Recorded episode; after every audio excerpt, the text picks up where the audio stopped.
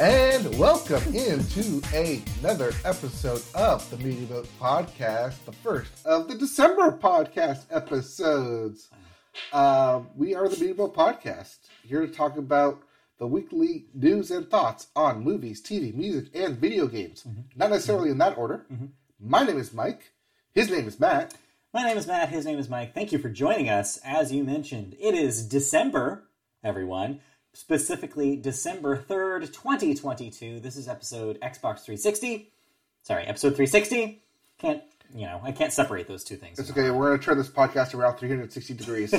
yep. And in record time, too. This will probably be a shorty, so thank you for joining us. Uh, yeah, it's an exciting time of year. Things are starting to wrap up, and we're going to talk about some early wrap ups today, um, as well as uh, news at the end of the show about our year end wrap up shows, which we'll get to momentarily. But in the meantime, but first, we got a regular ass podcast episode the most through. regular ass podcast imaginable. Let's do it. Yes, and we start uh, with the music section. We start the music section with the Billboard, and we always start the Billboard with the Hot 100. And. Taylor Swift is once again your hot as your hot single. Well, one, she's hot. Two, your hot single Whoa, okay, all right. uh, with "Anti-Hero" as your number one song. At Yes. two, "Rich Flex" by Drake and Twenty One Savage. Yep. At three, "Unholy" by Sam Smith and Kim Petras. Uh-huh. Coming in at four, "Bad Habit" by Steve Lacy. Wait a minute, this is the same as last week, but. But it's Christmas time, Yep. and here they come, creeping into the Yep. top five because "All I Want for Christmas Is You" It's here. by Mariah Carey creeps into the top Yep. five. Every year now, since about what, 2016, this has been the case. Mariah is here. She has seen her shadow, and it's time for Christmas. It's six more weeks of Mariah Carey. yeah, more or less. Uh, more like four. But yes. um, yeah, so at number five there, I'm sure this will probably again hit number one. I don't think even Taylor can fight the Mariah. you mean "Anti-Hero" is not a Christmas song? You know, not really. Not traditionally. so no. Has some bells in it. Are there bells? I think- I think there those are bells. Bells. I don't know. Ask Jack Antonoff when you have a chance. All right, that's your that's your hot 100. Yep. As for your albums chart, your Billboard 200.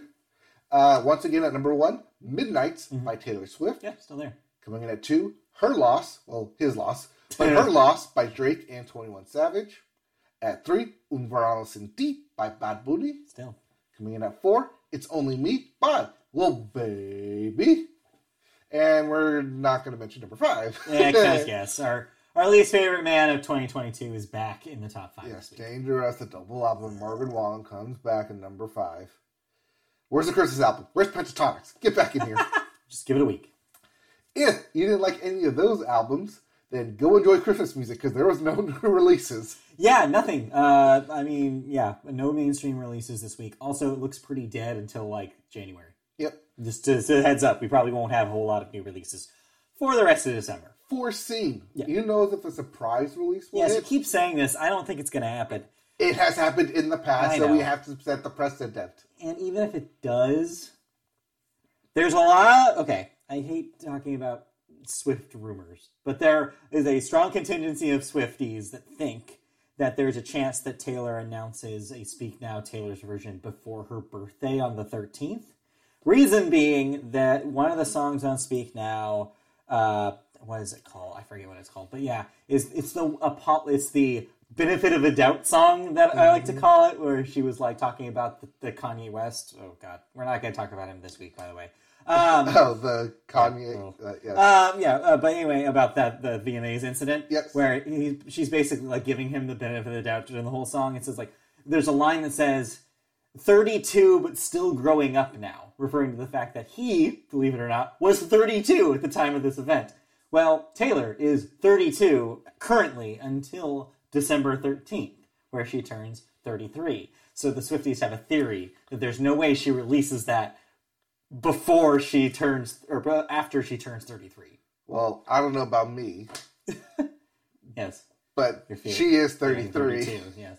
Uh, anyway, so yeah, I don't know how much I put in there, but it would make sense. Again, the timeline for the Eras tour lines up that she would be releasing one of these every month until March. If that's true, maybe we do speak do do speak now this month, but eh, we'll see. Jury's still out on that one. Also, that won't affect our top ten, our top fives, I don't think. But anyway, All right. Uh, so, with that, let's get into the music news. Yes. And because it's December, everyone's going to put out their list. list time. It's list time. Yes. And the first ones to always do it are- is the music section. Yes, always. Um, just because by the time we get to December, you got all the streaming numbers, nothing's going to topple them. Yes. And they've had literally a whole year to think about it. because this is not favorites this is just raw data we're Mm-hmm. talking about the top streamed songs on three different streaming centers, uh, networks sorry Yep. services So, first, we're going to start with YouTube. youtube Yep. And believe it or not, Disney's Encanto, Yes. the film that came out in Christmas last, Last year, has conjured um, some more musical magic, notching two spots on YouTube's top 10 songs of top 10 song list in the US specifically Yes, for specifically. 2022 specifically. Um, one of them, I bet you can guess. yes We don't talk about Bruno. right It was everywhere at the beginning of the year. It's all anyone could talk about, or rather, not talk about, um, as performed by the Encanto cast, and course. that took the number one spot Yes. overall on YouTube's end of the year I ranking. mean, makes sense, right? Families with young kids. This is something that was probably available on kids' YouTube as well. You get extra numbers with parents playing Encanto songs over and over and over again. Mm-hmm. Plus, unlike a like putting on Spotify or Apple Music, you get the visual aid with it too yes, for the kids, also true. and it's just like just hit that little piece of YouTube over and over and over until they stop talking about Bruno. Also, let's be real, it's a jam. It is also a jam. Lin Manuel Miranda can write a hit. Speaking of writing a hit, Rap song is back. he wrote, he also uh, wrote and co-wrote the number three song on YouTube's Yes. top ten list. Also from Encanto. Also from Encanto, the second song being "Surface Pressure," as Yes. performed by Jessica Darrow. right. Um, so congratulations to Encanto Mhm. and the Manuel, two out of the top ten this Yeah, year. Not bad. Uh, meanwhile, tracks from Latin artist Bad Bunny, Mhm. uh, Chencho Cor- Cor- yeah. Mm. Becky G, Uh-huh. and Karol G No relation. no relation, landed four other spots in YouTube's top 10 US songs list for 2022. What about Kenny G? Uh, no, he's his time comes at Christmas time. Uh, coming in at number two on the YouTube US songs chart for the In year, case where you were wondering what was in the middle of the Encanto songs. yes, was Kodak Black's hit "Super Gremlin." Yeah, I don't know. Uh, maybe on the power of the video because I feel like this is, doesn't show up in any one- uh, other of these lists. So I don't know. Interesting. Uh, well then, let's, move. over to Spotify. Yeah, And- if you're on social media, you'll know that uh, this week uh, hit the Spotify Unwrapped, Yes. the annual celebration of how much you listen to uh, the same shit uh, all year. Um, yeah, and so yeah, your friends any probably changes in posted your yours. preference? Well, I don't have Spotify anymore, so yes. I don't know. I don't have a wrapped or unwrapped. I can't well, tell you. Well, uh, we unwrapped ours, Yes. and for the third year in a row, yes. Midland was the number one album, Check or one more um, artist, that we played, um, Uh-huh. because we always play Midland whenever we go golfing, That makes sense. and thus That's Midland is always, always your number one. Yep, Man, I remember three like, years in a row. I remember when it used to be just Vitamin String Quartet every year for you. Yes, because that was my study music. Yeah. Anyways.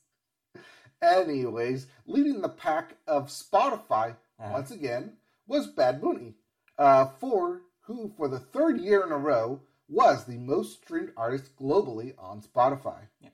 The Puerto Rican rapper and singer's tracks generated more than 18.5 billion streams so far this year on Spotify, and his album Un Verano Sin Ti was the number one most streamed album worldwide this year. Makes sense. It was consistently in the top five basically since it came out. Yep. Um, so yeah, this is not surprising.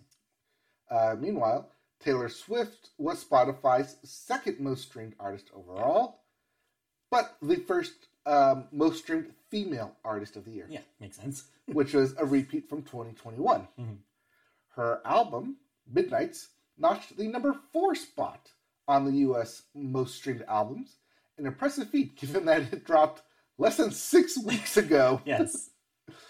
Uh, in addition, uh, Swift is Spotify's most viral artist of the year, meaning her music is the most frequently shared from Spotify to social platforms. Makes sense. Drake, The Weeknd, and BTS all rounded out the top five most streamed artists globally for 2022. Spotify's most streamed song of 2022 was As It Was by Harry Styles, yeah. um, with more than 1.6 billion streams globally this year. In the second and third spots, respectively, are Heat Waves by Glass Animals, Mhm. and for the second year running, Stay with Justin Bieber by Kid LAROI. Yeah. The fourth and fifth spots both come from Bad Bunny with Me Porto Bonito and Titi Mi, Titi Me Pregunto. So yeah, uh, again, same kind of expected people that you'd see, but slightly different than the YouTube numbers. It's it's interesting how when we go over these three, there's some crossover, but not a whole lot, honestly. Makes you think of the different demographics that are watching each or, or using Mhm. these services. Meanwhile, or sorry, I said meanwhile. Lastly, Yes. sorry, bad writing, bad grammatical writing. You don't do meanwhile and meanwhile in the same paragraph. Uh, lastly, over at Apple Music, Mhm. the Kid LAROI and Justin Bieber took the number one spot on Apple Music's top songs of 2022 with their collaboration "Stay," yeah, which was released in the summer of 2021. last year. Yep. In fact, Stay spent 51 days atop Apple Music's daily top 100. Uh, global, Yeah. Top 100. top 100 colon, colon global. and remained on the chart through the rest of 2022. The top 10 was rounded out by Harry Styles, Mhm. as it was, Futures, Wait for You, but really it's Drake and Tems, Kodak, Ba- Kodak Black's Super Gremlin, Adele's Easy on Me, Glass Animals Heat Waves, Elton John and Dua Lipa's Cold Cold Heart, Mhm. um, Jack Harlow's First Class, uh, Bad Bunny, and Chencho Corleone's Me Porto Bonito, Mhm. and lastly, GAYLE with A B C D E F U. Yes. Yeah, again, interesting contrast between the three here. Mhm. Uh, you get a lot of kids and families, like I mentioned, with YouTube. Yep. Spotify is the biggest one, so you're going to get well, the global numbers are interesting there because, yeah, of course, it's going to be Bad Bunny every year. Yep. And then with Apple Music, you get more of a variety, and I think that may be because it kind of skews a little older, and I bet it skews probably mostly US. I wonder how much of that skews because iPhones users too. Yeah, I would imagine. And so, yeah, it's interesting where you kind of see these silos, and that will determine what's your biggest hits. But the consistent uh, consistency here is, of course, Harry Styles. Harry Styles, uh, Justin Bieber, and Kid LAROI Stay being a perennial hit, apparently, like Yeah. continuing to be a hit, and of course Taylor Swift. Yep. So yeah, interesting, and it gives you kind of an idea of what you're going to see at the end of the year lists. I think you're going to see probably a lot of Taylor, a lot of Harry, Mhm. and a lot of Bad Bunny again. Yep. Um, which means no Beyonce, no Lizzo. Yeah, interesting to not see Yeah. Beyonce here. Um, I feel like that's going to be a critical darling, though. So when you start getting to the top, like the the press's top lists, we already have uh, Paste and Rolling Stones hit this week, Mhm. um, and Beyonce ranked high on both of those. So yeah, look to see Renaissance a lot on the critical top tens. But streaming wise, didn't make much of an impact this year. Interesting, nonetheless. Yeah. All right. Uh, did you listen to anything? No, uh, like I said, no new releases for the rest of the month. So really, right now it's mostly catch up, trying to determine top tens um, or top 15s in my case because there were way too many, Way too many, way too many albums. And I started with 22. I had to will that to 15, and then I had to figure out five out of those. It was it was a challenge, but uh, yeah, a lot of good music to catch up on though. This was a really strong year. So yeah, take the time with no new releases to come out by listening and catching up to some old favorites. Instead of listening to Christmas music. Yes, unless you're that kind of person, then okay, go for it. Yes. Unless you're that kind of person. anyway, Anyways. Um, let's move on to video games then, Yeah. and we'll start with new releases. Yes. Some holiday releases. Yeah, not a whole lot. Again, just like music, this is going to slow down through the month of December. Yep, including Hello Neighbor 2 for everything but the Switch. But don't be don't be alarmed. You Switch Switch owners get Dragon Quest Treasures Yeah. while it only belongs on the Switch. and lastly, Samurai Maiden Mhm. For the PS4, PS5, Switch, and PC. Yeah, uh, just a, just a, also a heads up about Hello Neighbor 2. Uh, that is a Game Pass game as well. That'll be on PC and console Game Pass. Also, uh, one note about Game Pass, and I don't know how you're going to feel about this one because this is something you spend money on this year. Uh, Lego Star Wars Skywalker Saga will be hitting Game Pass. I don't care. You've already got your time out I, of it. I got a whole lot But of time out I'm of just it. saying now you'll have it But again. yes, if you wanted to play it again, if you haven't played Lego Star Wars I might check it out Skywalker now. Saga, I might check it out On the It's Game Pass? now. Yeah. it is literally a whole lot of time sucking.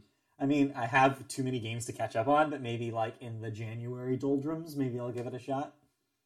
It took me like six months to beat that game, Dang. and I still haven't like hundred percent got the hundred percent on it. Are, are you going to do it? By the end of the year, No, I mean, are, ever. Are you oh going to ever, do it? yeah, I just have to go through like each individual story point and get Oh, finish okay. those up. Once you finish God of War, you'll probably do that. Yeah, maybe Someday. someday. All right, uh, so let's get into some video game news. Yeah, just a couple updates from last week's stories, basically. Yeah, so last week we talked about Microsoft and the FTC. Yes. So, um, Microsoft is prepared to fight in court Hmm. to ensure its 69 Nice. Billion dollar acquisition of Activision Blizzard goes through should the U.S. Federal Trade Commission attempt to block the deal. As they said that they would. Yep, that's according to a new report by Bloomberg, which cites a person familiar with the matter. The claim follows a recent publication of a Politico report which alleged that the FTC was, quote, likely to file an antitrust lawsuit to block Microsoft's proposed takeover of the Call of Duty parent. An antitrust lawsuit would mean that Microsoft would have to fight to push forward its acquisition um, in the U.S. courts, according to Bloomberg. So, according to Bloomberg's source, in the event that the FTC does file that lawsuit, Microsoft is gearing up to contest that decision. Mhm. According to antitrust analyst Jennifer Rie, a court fight would be hard for the FTC to win, and Microsoft could win out, though a legal battle could push the deal beyond Microsoft's expected completion date, which they currently have set at June 30th, 2023. Activision Blizzard's CCO has also said the company, quote, won't hesitate to fight to make sure Microsoft is successful in acquiring it. So yeah, this is uh, more or less what we expected Microsoft to do and say after we talked about last week when the FTC, uh, when the FTC was when that story came out about the FTC's intent on uh, suing them. Um, yeah, not surprising uh, that, and Microsoft does probably have a case again, like we talked about last week. The kicker here will be: Will the FTC basically be like, okay, this is fine, but here's a list of concessions to make? And will Microsoft come to the table with concessions already to offer? The theory is is that their concession is going to be, and this was also a story that came out this week, to codify in an official form that 10-year deal for Call of Duty for mm-hmm. Sony platform. Because they've kind of unofficially been talking to Sony about that, like we reported. But until it's in writing, But the, what Microsoft's likely going to come to the FTC with is no, we're going to make it official. We're going to make a 10 year contract with PlayStation to say in writing, we will continue delivering Call of Duty games to play, PlayStation platforms until the end of this contract. now, will that be an annual 10 year Yeah, deal? Because Call of, Call of Duty is an annual franchise at Yeah. this point. The tricky part about something like this is, even though on paper it looks like they're trying to appease Sony, they're really trying to appease the FTC. Mm-hmm. But Sony's been so vocal that the FTC may have been listening to them. So it's 100% based on what the FTC feels like, how valid Sony's concern is about Call of Duty. And honestly, when it comes to that question, I think the court is going to be like, it's not that big of a deal. I Well, think they're going to look you- at Sony when you're talking like, to people who probably never played a Call of Duty game. again, like we talked about last week, it really depends Yes. on the jury here. It really depends on how this court, like how the trial goes, because it's depending on who you are. That's either a very convincing case. It's like, oh, what happens to Call of Duty? It's a big deal, or it's not at all. When you're like, oh, well, PlayStation can make a Call of Duty, like it's equivalent, right? So it's a big question about how much they, how much they're taking a grain of salt with that Sony stuff, or if there's something else that maybe we haven't considered that the FTC has a, a bone to pick about. Maybe King, the mobile developer that Activision Blizzard also owns, maybe comes into uh, consideration here. Everyone's focused on Activision Blizzard that they don't. Microsoft has a very like Microsoft wants King just as much as the Activision Blizzard properties because they're really not a player in the mobile game space. This would get them into a mobile game space, but would the FTC and the court have a problem with that? Be like, well, Microsoft's and everything else. Why would they also need to be that big Are, in are you, mobile? are you trying to say that they're trying to throw Trojan Horse King into the deal? I think, well, it's That- not like, even a the Trojan golden- horse. It's the the most golden obvious Trojan horse in the world. It's a Trojan horse that's adorned with mobile phones. Right, Like, but that's also the one that's not getting the headline news. right? No, it's not. Because it's Call of Duty. even stories like this leave King out of the name Mm-hmm. uh, of Activision Blizzard, even though they are technically Activision Blizzard King. Right. Nobody calls them that, but yeah, it's just as much of an important part in this in this purchase. So yeah, there's a lot of questions still, uh, but yeah, it'll be an interesting interesting situation to see this go to court. But Microsoft is saying that they are prepared to fight, and I I believe that. What if when they make the deal that they just don't put out Call of Duty game for ten years?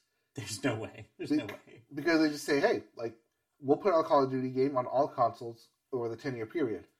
If we ever decide to put out a Call of Duty No, game. there's no way, especially with the numbers that Modern Warfare 2 did this year. It is a huge deal.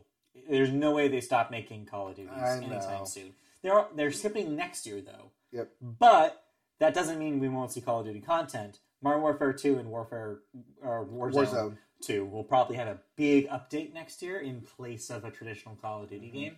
But yeah, I don't think that that means that they're going to slow down uh, going forward. I think, if anything, this year has bolstered their confidence in Call of Duty as a brand, and we'll see a whole lot more, especially after this deal goes through.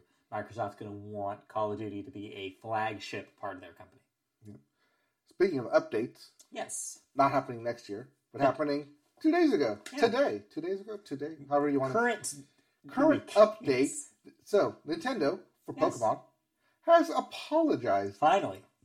I mean, after backlash from fans for performance issue in its hit-selling game Pokemon Scarlet and Violet, Yes. and pledged to make improvements to the games. Yes. So, as a gesture, on Mhm. Wednesday, the company detailed the next update coming to the games and said it was taking players' feedback seriously. Version 1.1.0 update was released on a Thursday and brought with it the first season of Ranked Battles, Mhm. one of the game's competitive modes. It will also fix an issue where certain music tracks weren't playing correctly during specific battles. In a message from the platform holder, it apologized for performance issues that players have encountered, saying that it will, quote, take the feedback from players seriously and is working on improvements to the game. Yeah. Close quote. So the story here is not as much the patch notes. Uh, the The story, here really is here that the fans bullied Nintendo to Yeah. do something. Nintendo finally had to make a statement, and they buried it in this patch note article, Yes. basically. Um, yeah, it's interesting to see them. A lot of people were questioning whether Nintendo would even acknowledge the fact that the games uh, were seen to be running poorly.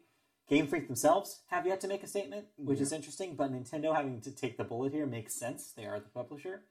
Um, and yeah, I believe it when they say that. Nintendo usually, if they have to make, if they're dragged out to make a statement like that, they will absolutely make something happen. And so I do see it.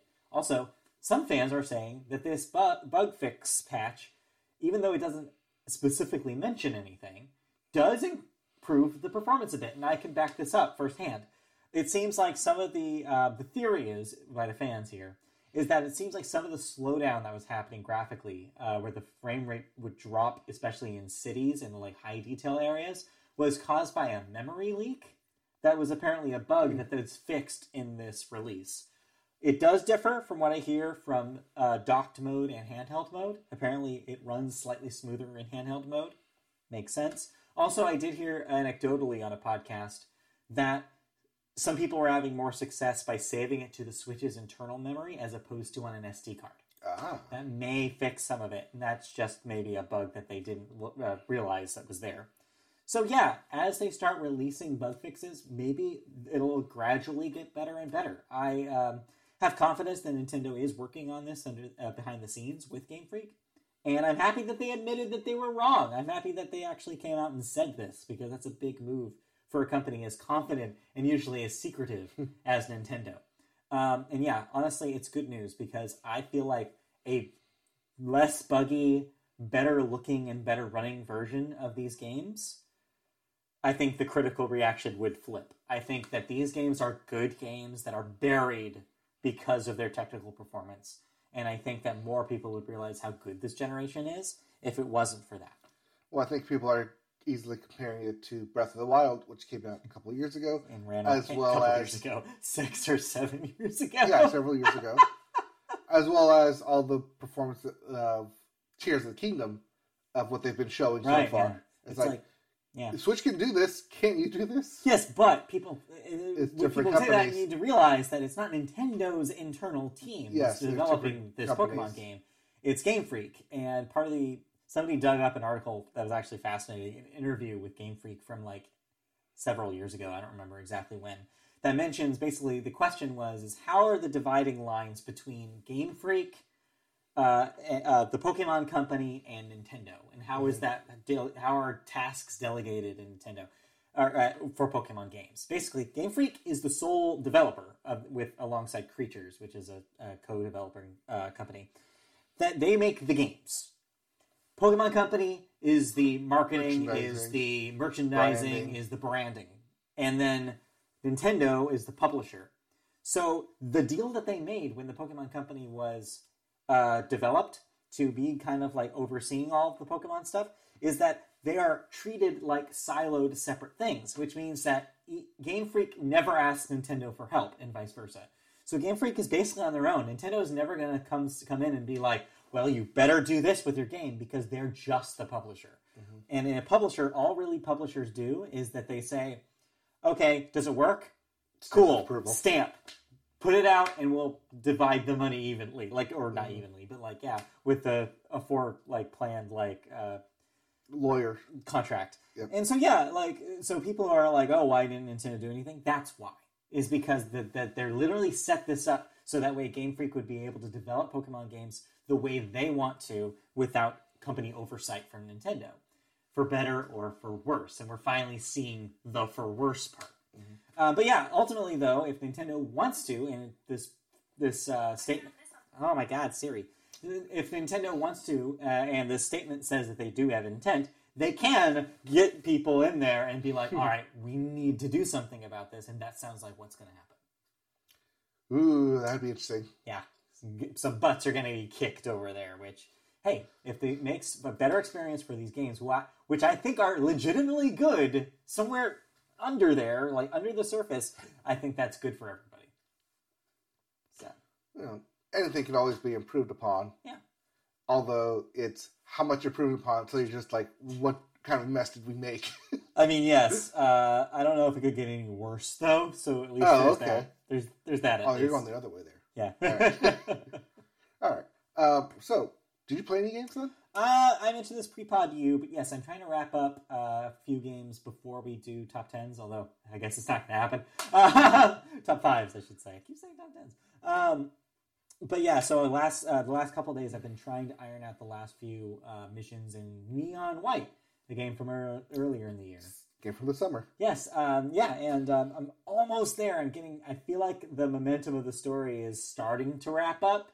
Um, I've learned a lot of backstory now. I know the detail, some details that I didn't know about what happened Mhm. uh, beforehand, and I know some things about now the reality of heaven and the situation they're in. Yes. And also, I feel like I've gotten to More story. You got more story Yes, out I of got it. more story out of it, and I finally gotten to the point where uh, it feels like it's the missions I'm on right now feel like they're trying to take everything I've learned and challenge me with all of it, Yes. which is fun. And I feel like they buried it. I feel a lot of people already said this about this game back when it first came out, but they buried the best thing in the back end of the game.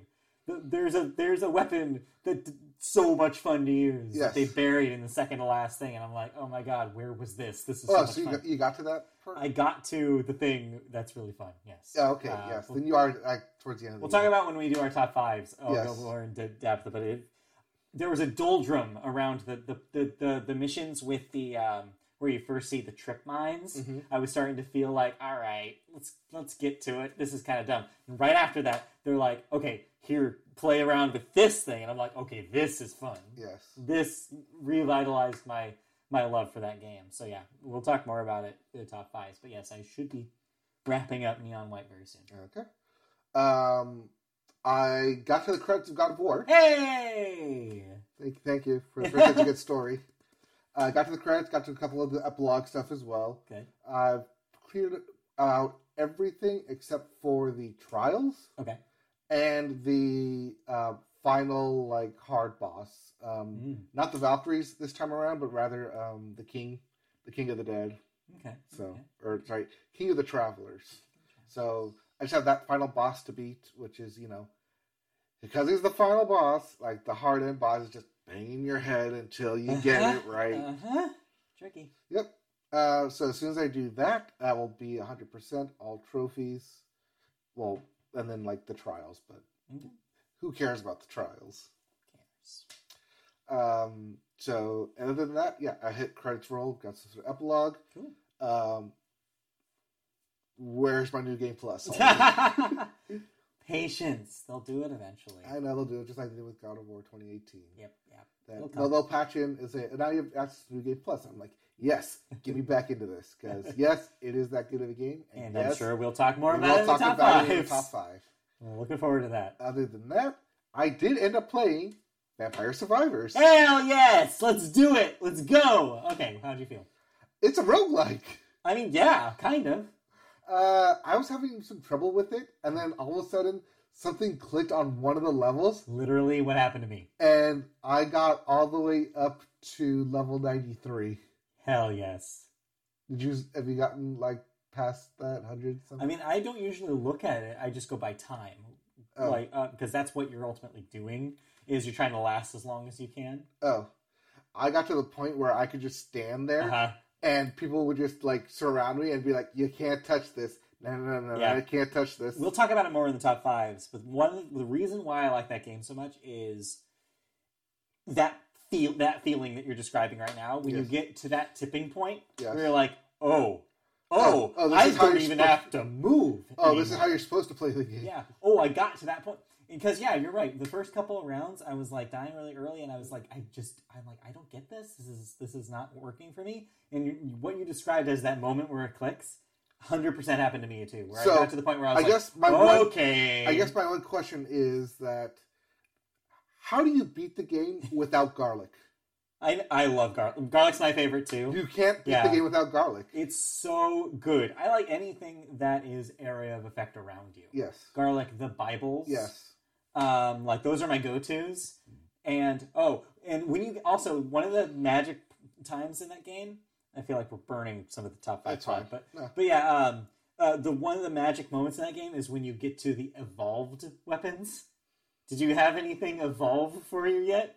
Yes.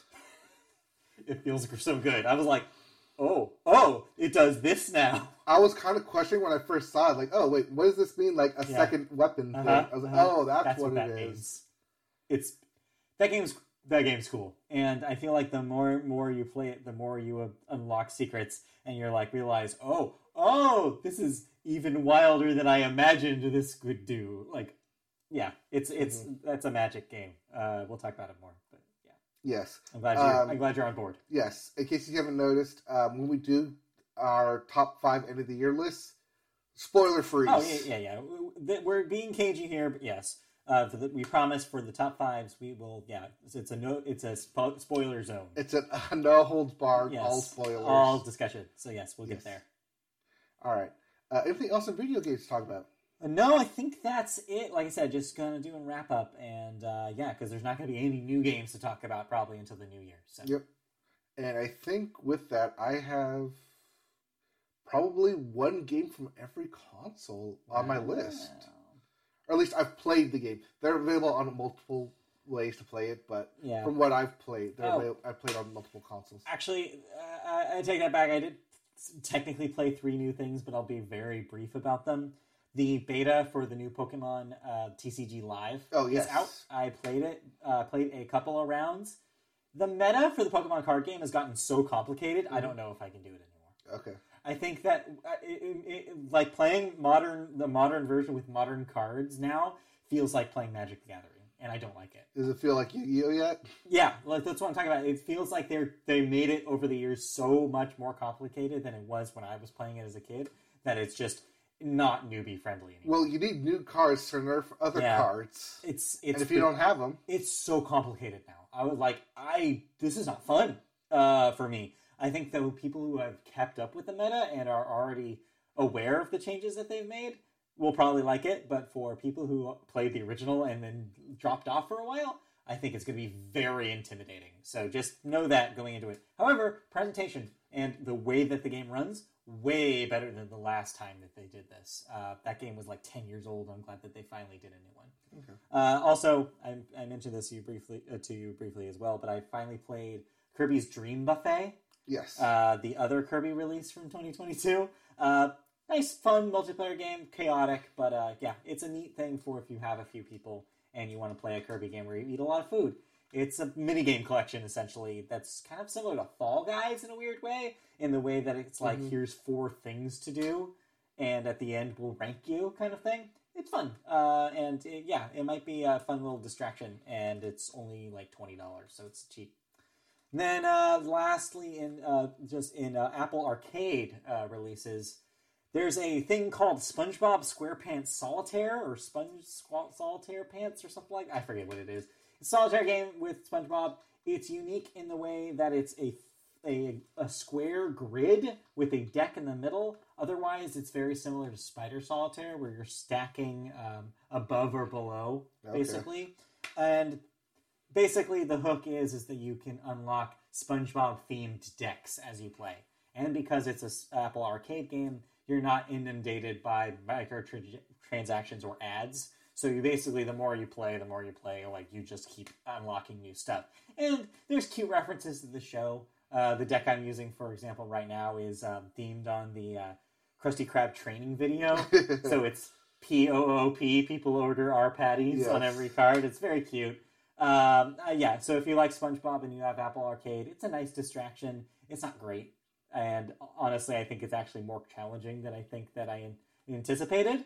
And so some of the quest stuff, uh, some of the stuff that they want you to do with some of the rounds is like, eh, it's a little much. I don't know how much kids are going to like it, for example, even though it seems like a very kid friendly thing. So yeah, that's there if you have Apple Arcade. If you like SpongeBob, it's neat, but it's not gonna not gonna really register for me. So yeah, I guess I did have three games, but that's Hey. it. That's all I have to really say about them. All right. But hey, they added to our list total at the end of Yes, the year. they did. Yes. Um, so with that, Yes. move out of video games and into television. Television. We start the second half of the show with television, and we start television with the Sports Corner. The big sports event right now, of course, is the World Cup. It has moved on to the knockout rounds. So keep Round of 16. In fact, just as of this recording, about uh, 10 minutes before we started, the U.S. men's team was eliminated. So no more of them. Yes, they were eliminated by the Netherlands. Yes. Team in orange. Congratulations, US. You scored two goals? Grand total. oh no, they scored one today. So three okay. total Three goals total. in the in the World Cup. Something. They'll still make more money for losing than the women made for winning three times. Ah, Can you yes. believe that? This sucks, right? Yep. Glad they passed that thing that's gonna share Fix the money going forward, Yeah. huh?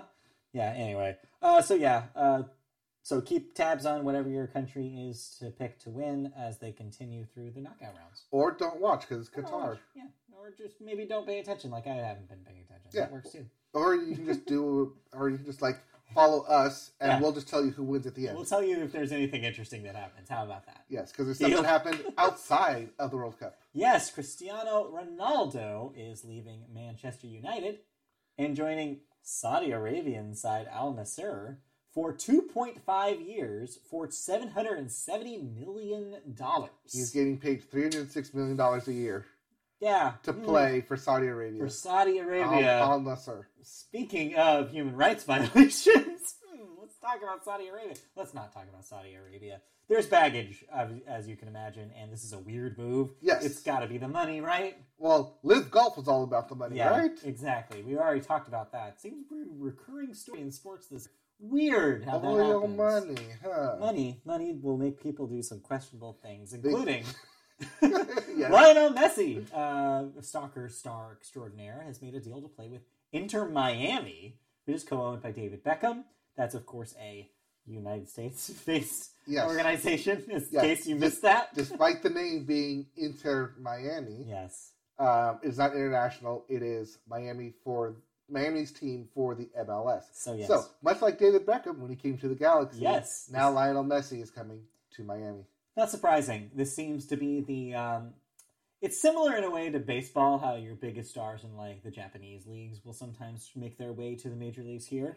Except in soccer, it's always after basically they've had a very full and uh, fruitful career. Mm-hmm. They'll eventually just be like, I don't know, I'll play in the U.S. for a little bit, just like Beckham did. I'll play in the U.S. I'll go out into commercials. Right. I'll I'll make all the brand deals and Yeah.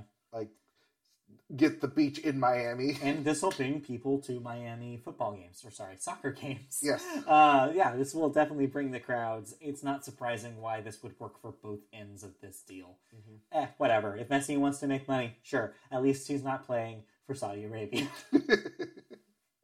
Anyways. Anything on. else? Anything else you want to dig in that? Yeah, that's it. I'm Okay. done talking about that.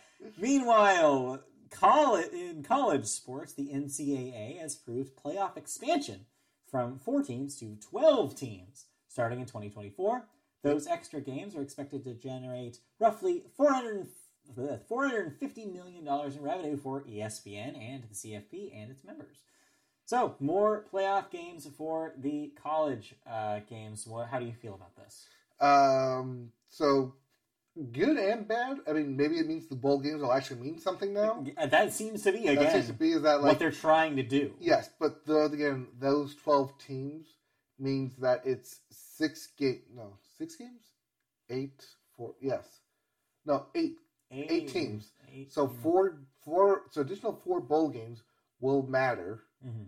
because four will get the bye, and then those four teams will play the winner of the eight. Yeah. Okay. a winner of the eight, and that's how you get Yeah. those four. Right. And then those eight will play, and then it'll be the four, and then it'll be the and two. Yeah. Yep. Makes Math. sense. Brackets and math. So, uh, does this? Do you think that this will make it a little bit more fair? Do you think more teams will be involved? I think it it's a way for them to get out of becoming two super conferences Yes. of yes. SEC and Big Ten. Yeah.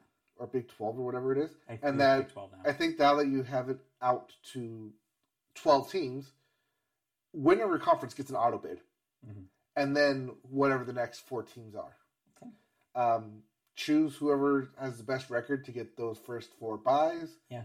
But this does mean that winning your conference actually matters this time. It sounds like it. And you actually have a shot at a finals. And it took us a long time, but we finally got here outside of. We had a uh, computer do it for the longest time, yeah. computer rankings, and then coaches' ballots, and then AP polls. It's Just- honestly too complicated. It is. It's honestly a mess. And if they can simplify this, I hope they do it soon. Yes. Uh, but yes, this does mean that whoever becomes that 13th team is SOL. well, hopefully it's not your favorite team then. It just means that you don't want to be unlucky 13. No, no, no one does. Let's move on. Uh, speaking of that, this year's bowl games will be announced on Sunday, so Yep. get ready. Uh, this week is uh, championship weekend. All championship games will be played uh, yesterday, today, and I Yes. believe tomorrow as well. I'm not. I don't think so. I think it's just today, yesterday, and today. Um, USC, who was previously ranked fourth, lost last night against Utah in the big in the Pac-12 championship. Mm. So because they lost, it's a good chance they're going to fall out of that number four ranking and miss their chance on making the playoffs, Yikes! Yikes! which gives the Ohio State The Ohio State. a chance back into uh, the top four. All right. Well, we will see on a Sunday. Yep, and we will have uh, we will know who will be selected as the top four Yes, on next week's podcast. we will. And also on Sunday, uh, less exciting news. Uh, everybody's least favorite football player will be back in the league playing a game. Deshaun Watson, yes, that Deshaun Watson. Following his 11 game Uh. suspension, is back playing now for the Browns. yes, Uh, right, yes, that's how that went down. Yeah, against his former home, the Texans, uh, this at Texas Texas. Texan Stadium. Oh boy, I don't want to be there. Stadium. I don't want to be there when that happens. No, uh, supposedly all of the accusers for Deshaun Watson have been invited to the game. Oh, oh, there's nothing good about this. There's nothing good about this. This Um, sucks Yeah, all the way around. The Browns knew what they were doing when they signed him. well, the Browns knew what they're doing when they made his deal 100% guaranteed Ugh. money. It's embarrassing. It's it's a blemish on the league. It's a blemish on the team. It makes it impossible to want anything good for the Browns, a perennial, perennially underdog team who used to be fun to root for. It used to be fun to be like, hey, what if the Browns were good? Now you have this situation And then where had Baker Mayfield. Right, exactly. We know how that ended up. Um, but yeah, Yeah. so it, now it's a lose lose situation, right? Because if they're good, if Deshaun Watson actually makes them better, it sucks because Deshaun Watson is winning. But if the, they, they lose, then the Browns are still bad. It's like, Well, you know, you can win a game without passing yards. theoretically, in the modern NFL, maybe? I don't Yes. know. Uh, and I'm rooting for that because Nick Chubb's on my fantasy football team. Come on, Nick Chubb. You love Nick Chubb. oh, the big Chubb. The full Chubb. Well, uh, at least you have a Chubb to look for on Sunday. I wish we all did, honestly. Uh, let's move on, though. That's it for sports, unless you have anything else to add. Um, just some baseball signings. That's it. Yeah, yeah, I saw DeGrom. Yep, DeGrom Uh, signed for five years. Ranger now? Five years for the Rangers. What? Okay, I mean, I uh, personal reasons why I do not want the Rangers to be better, uh, because they're in our division. But uh, hey, speaking of underdog, perennially underdog teams, maybe maybe it'll be exciting if they have some power on their on their side. But we'll see. It's offer a pitcher who plays one position rather than like Right. Ohtani who plays two positions. Yeah, you know what? Everything's less exciting when you compare it to Ohtani. Let's be real. So yeah, Hey, uh, we can do that for about another three years. I'm going to keep doing it. please. I hope one at least, but maybe three. We'll see. All right. see what happens. All right. Anyway, that's it for sports. Let's move into television news. Why don't we? A We bit start- slow news week. but Yeah, slow news week, but we start with Prime Video, uh, which is now, hey, the number one subscription streaming outlet in the U.S., finally supplanting Netflix. That's according to an annual ranking compiled by research firm Parks Associates. So, for many years in the 2010s, its ratings looked consistent, uh, with the former big three of Netflix, Prime Video, and Hulu sharing the top three spots, always with Netflix at the top. It was ubiquitous. ubiquitous. It's the thing when you think of streaming, it's the first one, the original, the OG, uh, Netflix. Today, though, the rankings are much more fragmented, given how, given how many new players have entered the scene, your Disney Pluses, etc. Amazon said last year it has more than 200 million Prime members, and of course, Prime Video is among the Prime program's benefits. Several weeks ago, the company also recently said The Lord of the Rings, The Rings of Power, has been viewed by more than 100 million Prime subscribers worldwide. Meanwhile, Netflix has hit a plateau in the US. We've talked about this a lot this year, even shedding a small amount of subscribers over recent quarters.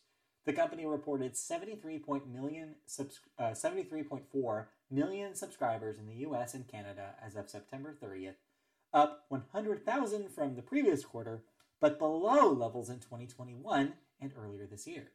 On a global basis, of course, Netflix continues to lead the field with a bit more than 223 million subscribers. This is because some of these streaming services are different or unavailable in some parts of the world.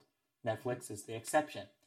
Uh, Disney has been hot on its heels, though, with Disney Plus now at 164.2 million, and the company overall reaching 235.7 million across Disney Plus, Hulu, ESPN Plus, and I'm going to add this because it's not in the story, Star, Star. which is a global branding that they also use. So, So a lot- depends on how you want to skew those numbers. Exactly, and that's what there is to unpack, here. We kind of briefly talked about this pre-pod, which is Mm-hmm. Amazon is skewing these numbers a little bit because they're counting everybody who has a Prime membership. That doesn't necessarily mean that they're using Prime Video a lot. They just have access to Yes. private video. As they mentioned, they want to push that uh, number involving Lord of the Rings Mm-hmm. because probably the only time a lot of these people have used Prime Video was to watch Rings of Power, and then they probably didn't touch it again. or Or football, as you mentioned. Thursday night football. The. Thursday night football push was big for them, I imagine. Probably drove a lot of access uh, for people who already had Prime and wanted to check it out on their existing service. So, and again, yes, Netflix has plateaued, and that's going to affect these numbers going forward. Right. And at the beginning of the year, we talked about Netflix losing subscribers. So, yes, it is Yeah. hitting a plateau of losing more than gaining, but you're talking about a difference of like 50,000 Yeah. subscribers. And of course, this also, and with Disney Plus's news this year, with the corporate shakeup and the restructuring happening again under Iger's control, mm-hmm. you're probably going to see the Disney Plus numbers as a huge point of interest going into 2023. Whether or not Iger's changes that he plans to make to streaming, what happens on streaming as opposed to what is released to theaters, will affect streaming uh, like audience or not. Whether that number goes up or down will be 100% based on what Iger decides. Whether he wants to throttle more stuff, like control and maybe less stuff happens on the platform, or more stuff, whether he chooses to increase the price, lower the price. A lot of these variables we won't know until Iger makes his plans more clear. So we'll see. Interesting uh, numbers, though, and interesting comparison points to make here. So, yeah, it's a mystery. But streaming, it's uh, here to stay. Like it or hate it. Yeah, um, one thing here is that it only says the number of subscribers. It does not mention the actual financial accountings behind Yeah. each company and how much they're actually technically losing. Yes. So, yeah, we'll see. Because as much as Amazon wants to go out there and promote, yes, 200 million Prime members, 100 million watching Lord of the Rings, Rings of Power, Mhm. how much of that is actually bringing you any revenue compared to what you did in production? They spent a lot of money on that. Oh, yes, they a did. A lot of money on that. So we'll see. Our second story in television is really a movie story, but whatever. It's a slow week. I'll give this to you. It's going to show on TV. yeah, but it's a movie story. Yes. Anyways, we're talking about Oscars. It's that time of year. We start seeing some Oscar bait movies coming out very soon, Yep. uh, Um, if they're not already out. So yeah. Well, we got good news for the people who are excited to watch the Oscar ceremony early next year. Finally, all 23 categories will be aired during the Oscars 2023 telecast.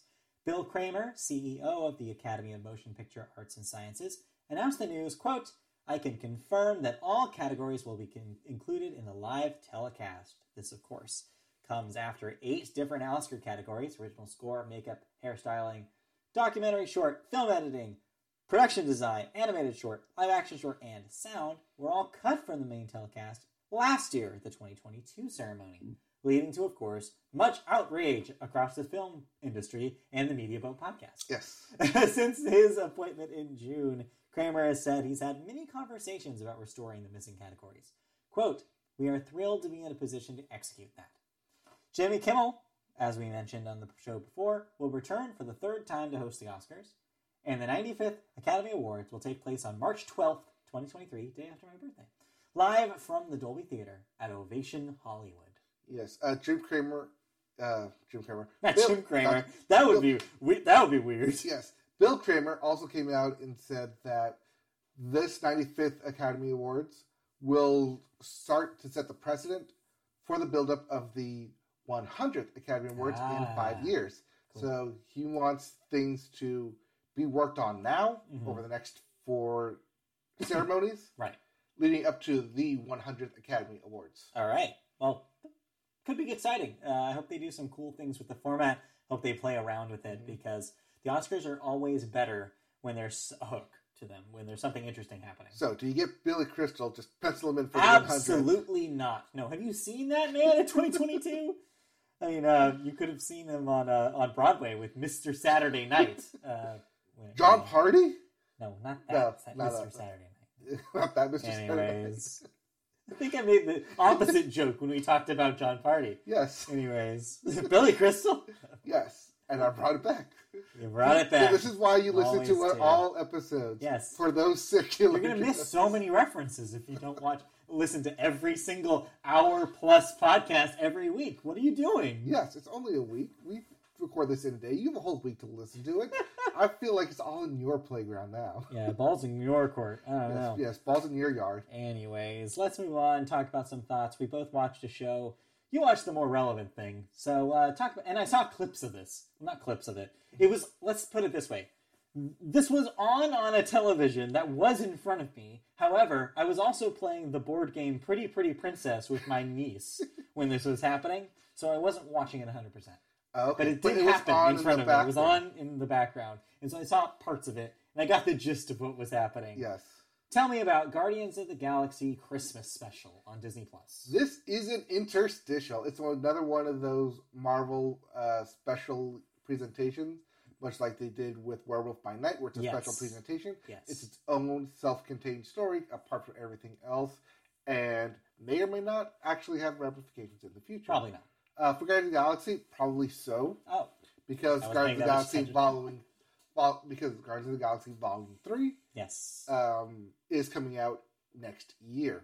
So they used this special to help set up kind of what happened between Endgame and what's going to happen in Volume Three, uh, like who, where they are, what is the team of Guardians, the new ship, kind of like give you an established baseline, Mhm. so you don't have to go into Volume Three being like, wait, this is completely different from what I saw in Volume Two, and I completely missed Endgame Mhm. for some reason, and like Right. If you if, the, the imagined person who only watches the Guardians movies and skipped the Avengers movies, right, That's what you're saying. yeah, like if you didn't like realize that Gamora is no longer with the team, they go in and Right. explain like Why? why that is.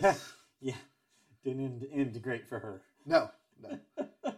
um, so it's a holiday special. Yeah. Um, it's named a Christmas special based off of the Star Wars Wars Christmas, Christmas special. special. It even begins kind of in a kitschy, animated way to Yes. make you think of that special. Yes.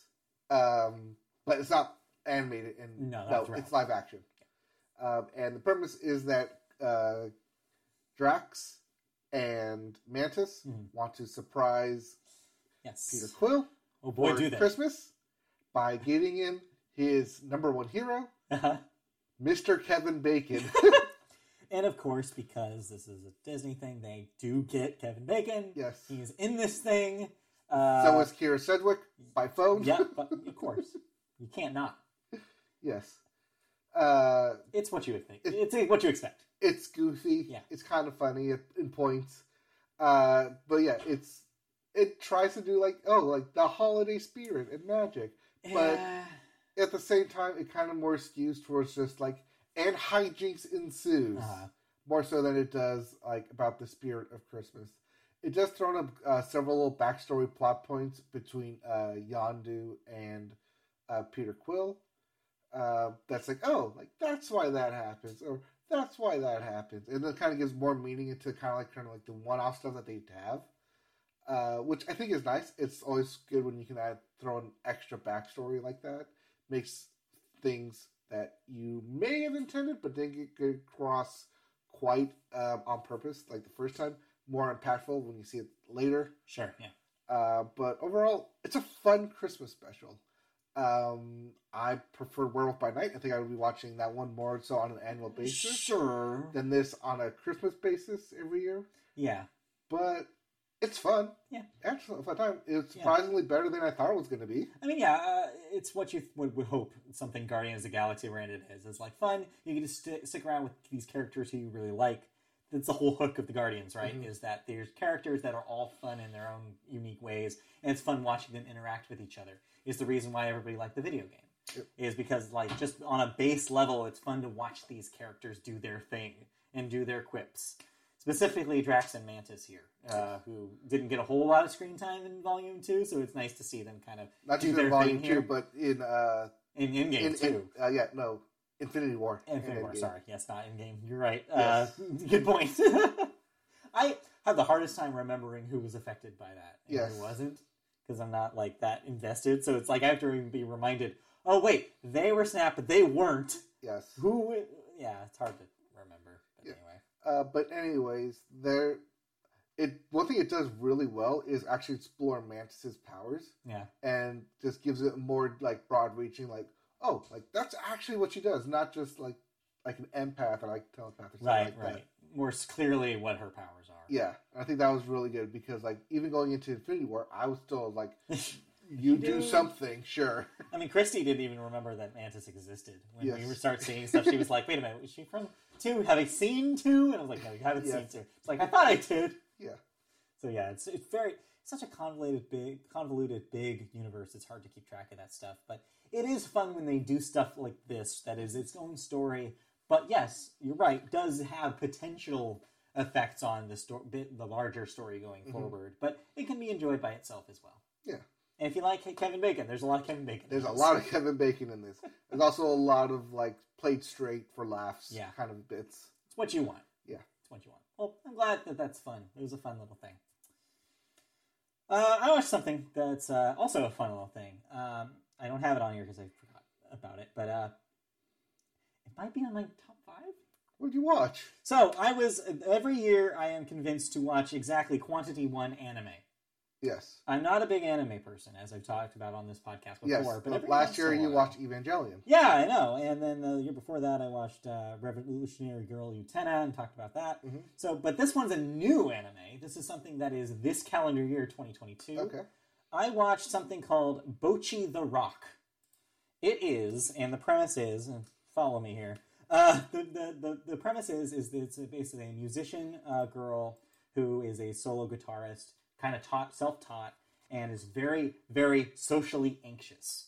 So she's somebody that doesn't have a whole lot of friends. She's somebody basically, she has a YouTube page where she plays a lot of guitar. She's very good, she's very adept, but her friends are basically internet friends, people who comment on her videos.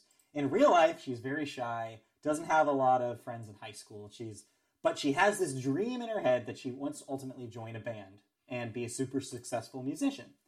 The problem is, is in order to do that, she has to interact with people, and that is a big brick wall in front of her. And so the series explores, hey, what if she did join a band and has these other girls that actually approach her and say like, hey, we need a guitarist. So the show takes this pretty basic premise and does some really interesting things with it.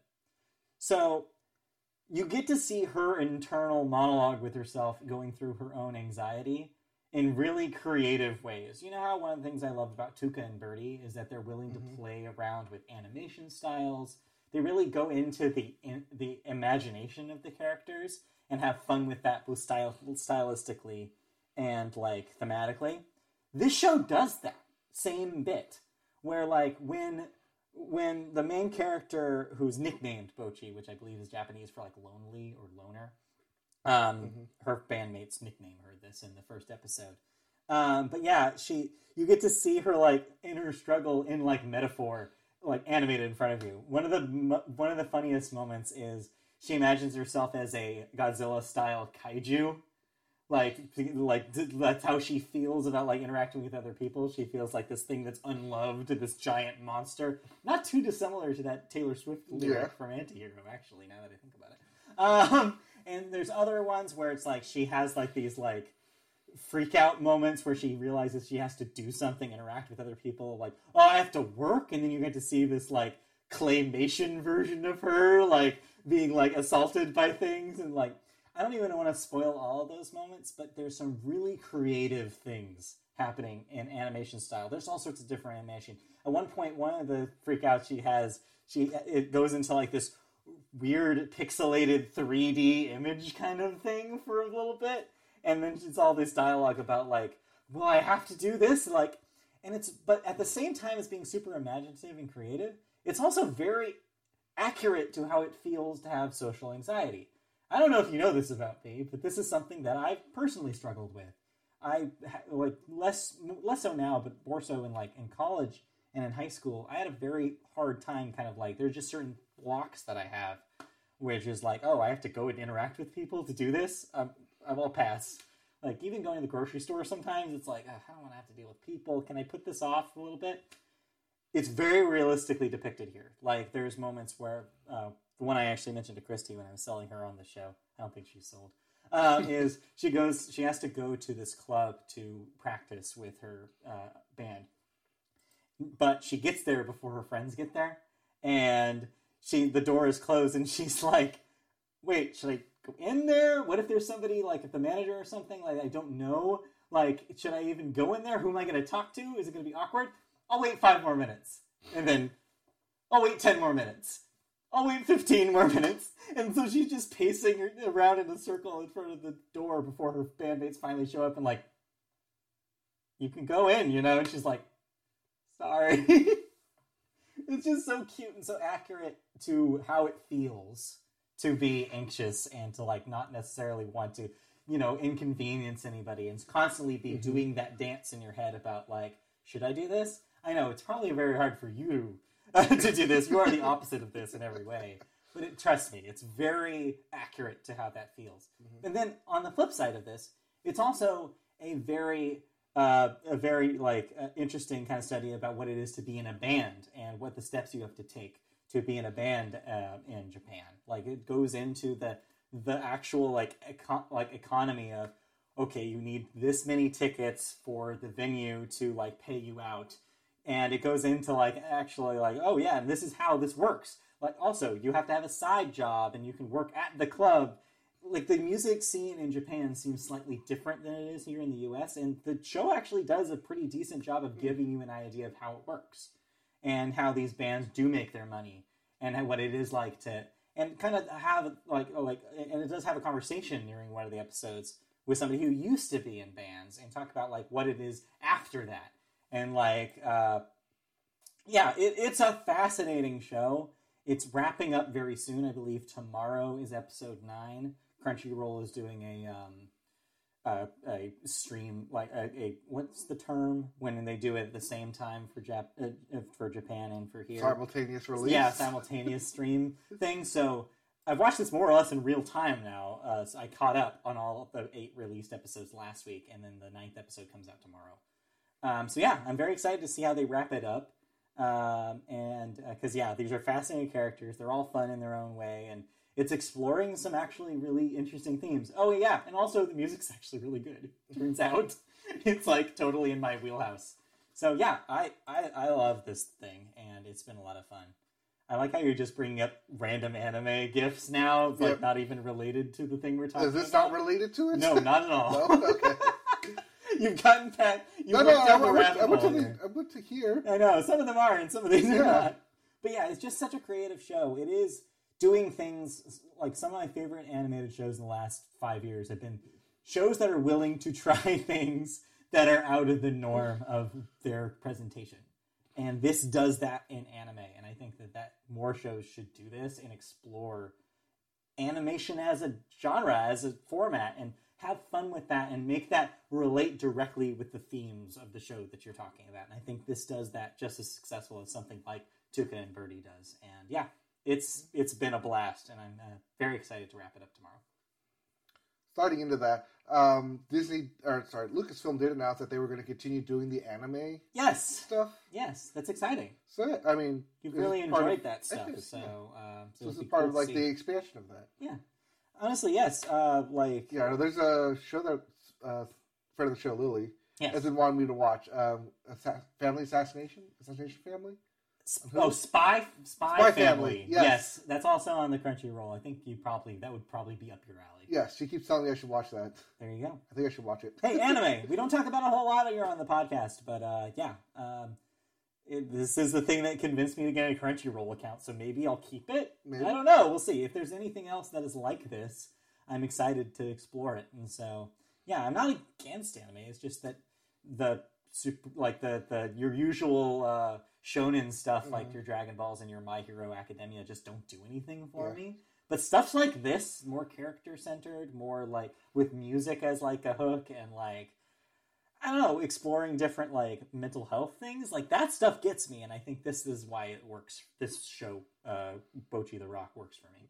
Well, that's why Food Wars got me because it's about food cooking. Yeah, that's it, it gets out of like the like typical like combat beam struggle. It's just Yes. like let's make food, let's make cooking, but Yeah. like intensified. Not every anime is a, about a fighting tournament. Yes. It may seem like it, but if you dig under the surface, you'll find ones that aren't. And I think uh, once I realized that, I think I was like, oh yeah, I could get into some of this. Mhm. So yeah, that's uh, all I watched this week. Uh, everything else is kind of on pause for the holidays. So uh, new shows will be returning in the new year. Yep. Um, like I said last week, several shows are having their fall wrap ups Yes. and Christmas beginning. Uh, I'm not going to put down in thoughts, but we did watch the tree lighting ceremony. Congratulations, the tree is now lit. Congratulations, Tree. Congratulations, tree. Uh, Rockefeller tree, you are now lit, and holiday season can begin. Lit AF. Yep. So, uh, one thing that's on my list is the Holly Dolly. Oh, Christmas right, Mountain yes. We'll probably special. watch that as well. We'll probably, we'll probably check that out. we'll probably have that next week. Yes. Yeah, because I think Christy and I determined like it's a little too still feels a little too early for Christmas specials. Maybe next week. Yes. we'll like, keep moving that like down like oh a little later. Mhm. Anyway, so that's it for television thoughts. Let's move into cancellations and renewals. What am I no longer watching? Well, Hulu is bringing back Tell Me Lies for a second season. True So more lies. or false? Yeah, more lies are coming. PBS will be bringing back Miss Scarlet and the Duke for a fourth season that I believe is in their masterpiece, uh, whatever. They don't call it Masterpiece Theater anymore. It's like Masterpiece. I think that's it. Uh, Paramount Plus is bringing back Tulsa King for a second season. Netflix has canceled The Midnight Club after one season. Apple TV is bringing back Surface for a second season. Those are your cancellations, renewals. One quick death, sad one for the music community. Christine McVie, one of the members of Fleetwood Mac, has died unfortunately at the age of 79. Of course, is in the Rock and Roll Hall of Fame with the members of Fleetwood Mac. Songwriter, uh, some of her penned uh, Fleetwood classics include "Don't Stop" and "Everywhere." Uh, she also had a little bit of a solo career, also songwriting for other artists. Uh, yeah, uh, definitely one of the reasons why Fleetwood Mac was as popular as they are. Um, one of the yeah, like there's a lot of stories about that band, and like Christine was like seen as like this rock that kind of held them together, or like this glue. Um, and when things were fraught, like of course there's you know the the the the legend of the recording of Rumours and how you know different lovers spats and divorce was happening at the time of that recording and a lot of drug use and how everything was chaos and yet it created this classic album well christine during all that was seen as like this binding force and was kind of like united the the, the separate parts of the band and kept them together to record it so yeah uh, definitely a sad one definitely a loss Uh, first person from Fleetwood Mac, I think. I don't know how it breaks down. Actually, uh, uh, yeah, I don't know if actually I don't know if they've lost anybody before Christine. I'm not sure. I know Stevie Nicks is still alive, Yes, and I know Lindsey Buckingham is still alive. I'm not sure. Honestly, I'm the wrong person to ask. I'm pretty sure I saw this was the first person from it. Yeah, you might be right. So yeah. Uh, so as I mentioned to Christy once I saw this, all right, Stevie Nicks watch. Somebody watch her at all times. we can't lose Stevie Nicks. Anyways, so let's move on. Uh, we have no other deaths, thankfully. So that's it. So we bring that to the last portion of the show here, which is movies, and we always start the movie section with the weekend box office numbers.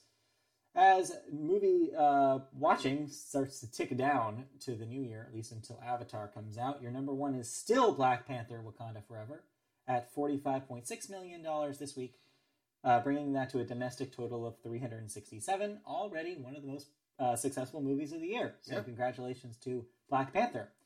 Number two coming in, and unfortunately for Disney, continuing to continuing to not make as much money. Strange World with only a twelve million dollar uh, amount this week. That's at eighteen.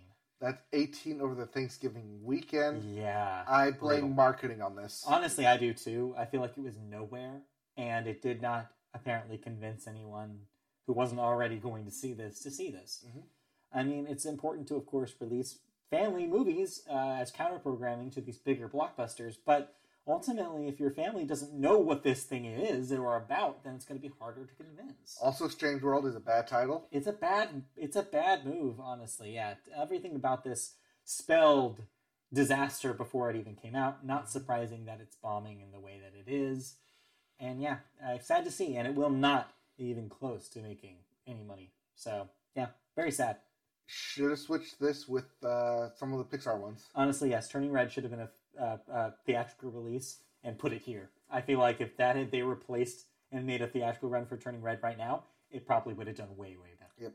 Speaking of things that are in the conversation lately in uh, movie Twitter about things that would have done better with a larger theatrical window, Glass Onion, uh, that is the second in the Knives Out films from Rian Johnson. We will be talking about it. We saw it, but not that many other people saw it because in the one weekend of release, it made $9.4 million, 13.4, uh, 13.2 million total right now, and we'll probably stop there because it is going to get No, exclusive uh, streaming treatment when it's released on Netflix from here on out. Yep, it'll get be on Netflix for Christmas, which means that it's gonna get three weeks of just nothing. But Yeah. hey, at least it now qualifies for the Oscars because it true. was in theaters That's why they did for this. a weekend for a week run. Honestly, though, I think all you'll see, just like with Knives Out, is you'll see a Scripting. screenplay. You'll see a screenplay, Yep. and that's it.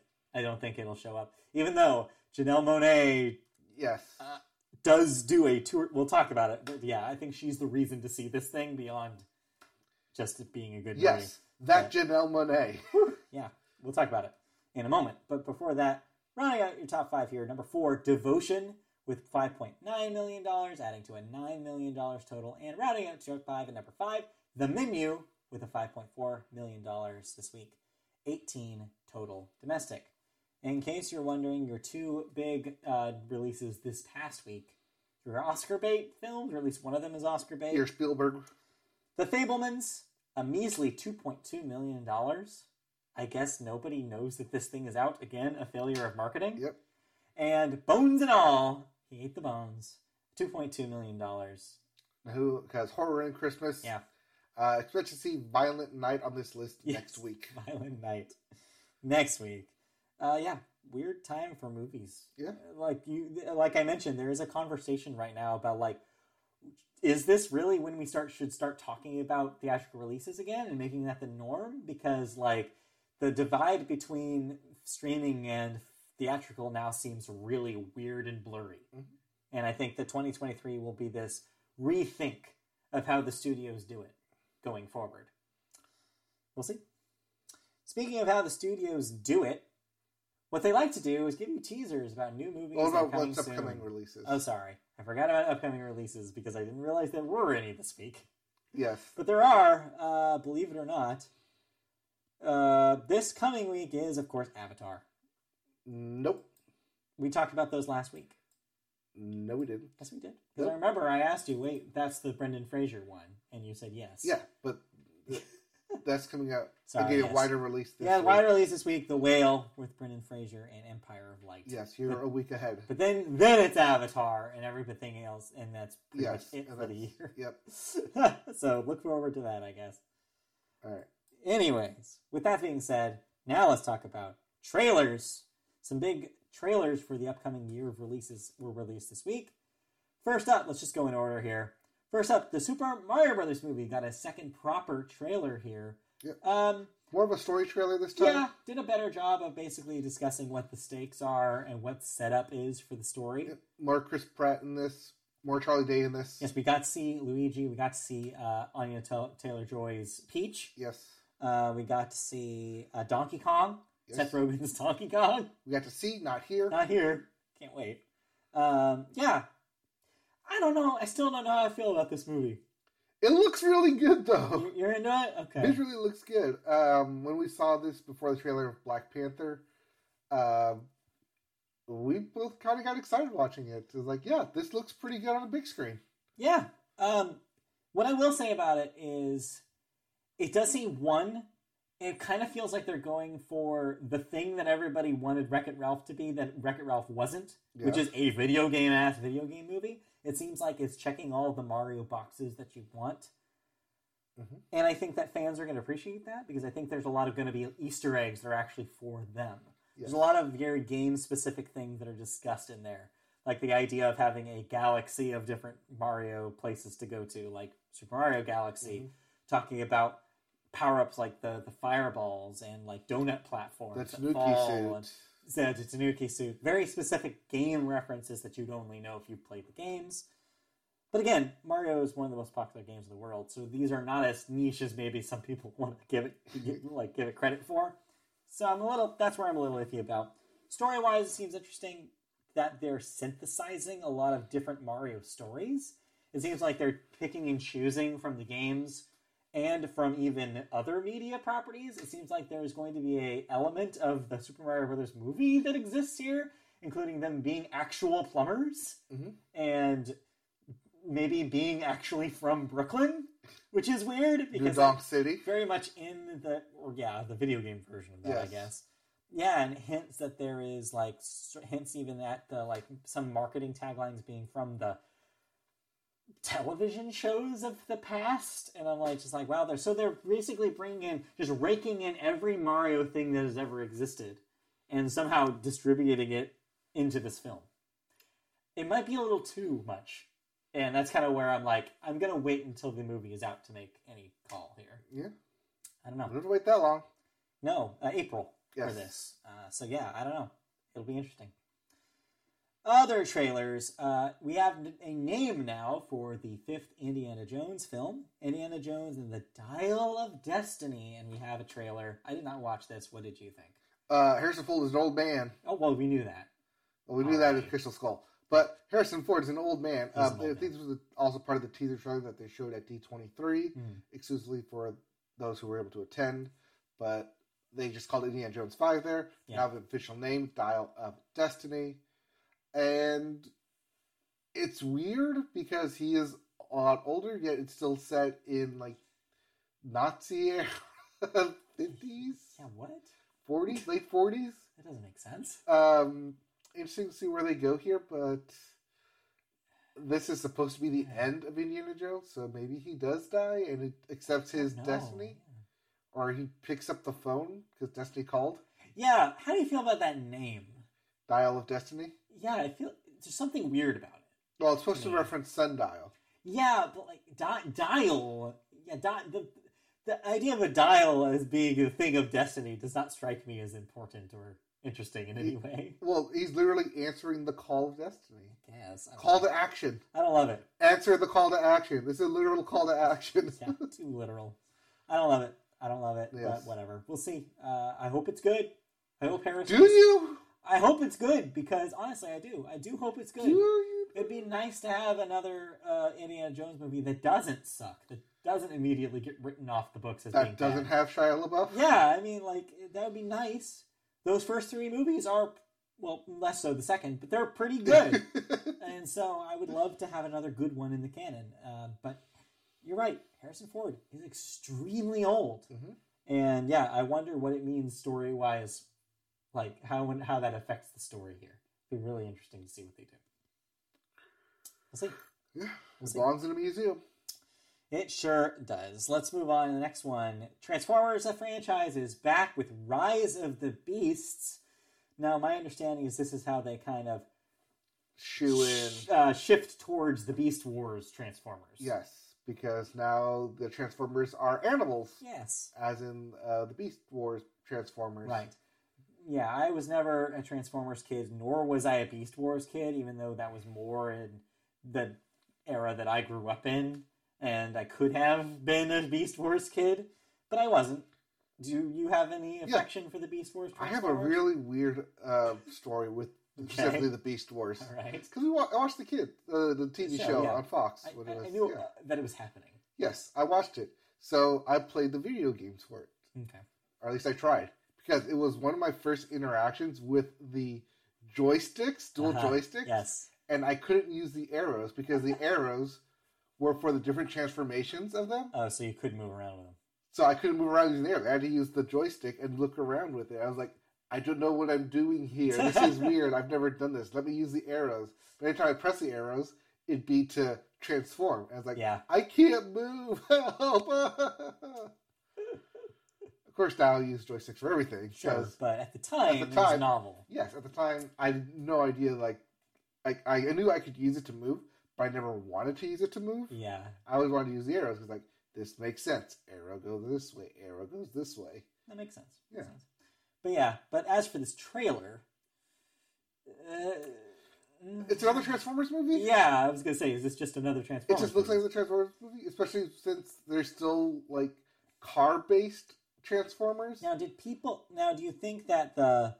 Do you think that the love people had for Bumblebee maybe trans, like, like actually like affects the re- reception to this, or do you think this is back to basics, back to the Michael Bay formers? Uh, not really, because there's still Transformers like out in the world, and they are aware of them. As for the Michael Bay ones, it was like more of like a growing Yeah. process of it. Right. Even though Bumblebee kind of like says, "Oh no, they've always existed." People just kind of forgot about them Hmm, okay, for some reason. okay, interesting. Uh, but it, it's it's another Transformers movie. I'm not sure like if we need another one, but IP and money says they do. Yeah, as always. Yep. Next trailer, and this is uh, dovetails well with something you watched earlier: Guardians of the Galaxy Volume Three. Yeah. So, like I said last week, the Christmas special technically came out last Friday, Right. and then for some reason on Thursday, all these trailers dropped. Yeah. I don't know if it's because of the World Cup or what, or because of like upcoming bowl games. Maybe. Uh, But like all these trailers literally dropped on the same day within like hours of each other. So yeah, Guardians of the Galaxy Volume Three is now out. We get a little bit more seeing into what that is about. Coming in May, I believe. Yeah, because Ant Man in February and then Guardians in May, Mhm. uh, with Mar- with the Marvels in the summer. Yeah. those are the next upcoming Marvel releases. Uh, it looks fun. Uh, it's definitely gonna be the last one. James Gunn said so as much. Um, Drax wears shirts now because Dave Bautista doesn't want to work out and like keep that physique body. He has said so as much in interviews that it takes a lot of energy to keep that kind of body. And as he gets older, they're just gonna like put shirts on him and be like, "Yeah, you're just gonna wear shirts now and clothing." And It's like, "We don't, we don't need to." It's a generic thing of like, "Yeah, we don't need like you to always be topless now." Yes, I know you can say shirtless, but It's funnier when you it's say funny when you say topless. topless. You're yes. You're right. So yeah, I mean, it's more Guardians of the Galaxy. Nothing wrong with that. Nope. and It will be James Gunn's kind of farewell yeah, I guess. to the Marvel universe now that as he's a DC man, as he goes to the DC. DC man. He becomes the DC man. Yeah. So we'll so see. this is his like farewell to Marvel. Thanks for everything. Yeah. Now I'm going to kill off your characters. You really Guys, think that what are how gonna this is going to end? Yeah. Fire me. Yeah, I mean, honestly, he should. If that's what he should do. Just wipe it out. Just wipe out. Yeah. Make Disney Oh, oh it you, you have plans to, to play them? Yeah, you have Too plans. bad. No, no, no. If you're if you're gonna bring them back, you got to multiverse them. No, no, these guys are dead. yeah, balls in your court, Feige. All right. Let's see how you play with zero guardians. But then, last but not least, let's talk about Cocaine Bear. Yes, cocaine. You know about Cocaine Bear? I know about Cocaine Bear. I knew they were going to make a movie about Cocaine Yes, Bear. Yes, Cocaine Bear. But It's let's here. talk about Cocaine Bear. Yes, Cocaine Bear's out. So there's a trailer for Cocaine Bear. You're pulling Yes. up some, there's some stills about some it. stills of Cocaine Bear. Yes. And yeah, Bear goes on a coked out killing spree. Bear on cocaine. Bear. So, uh, what do you think about the trailer? Are you going to see Cocaine Bear? Oh, it's hilarious. I thought it was hilarious. I know it's supposed to be like all serious and stuff, but no, no. Elizabeth Banks' new film, A Cocaine Bear. Cocaine It's- Bear. It's hilarious. Uh, I just kept laughing through it's it. It's just so- fun to say. It is. I know it's supposed to be like like a serious thing, but it's just it's funny. I I had a fun, hilarious time watching, it, even though it's kind of supposed to be serious. Like, Again, you said that three times, but yeah. Like I don't know, it's like cocaine bear. How do you like not have so much fun of it?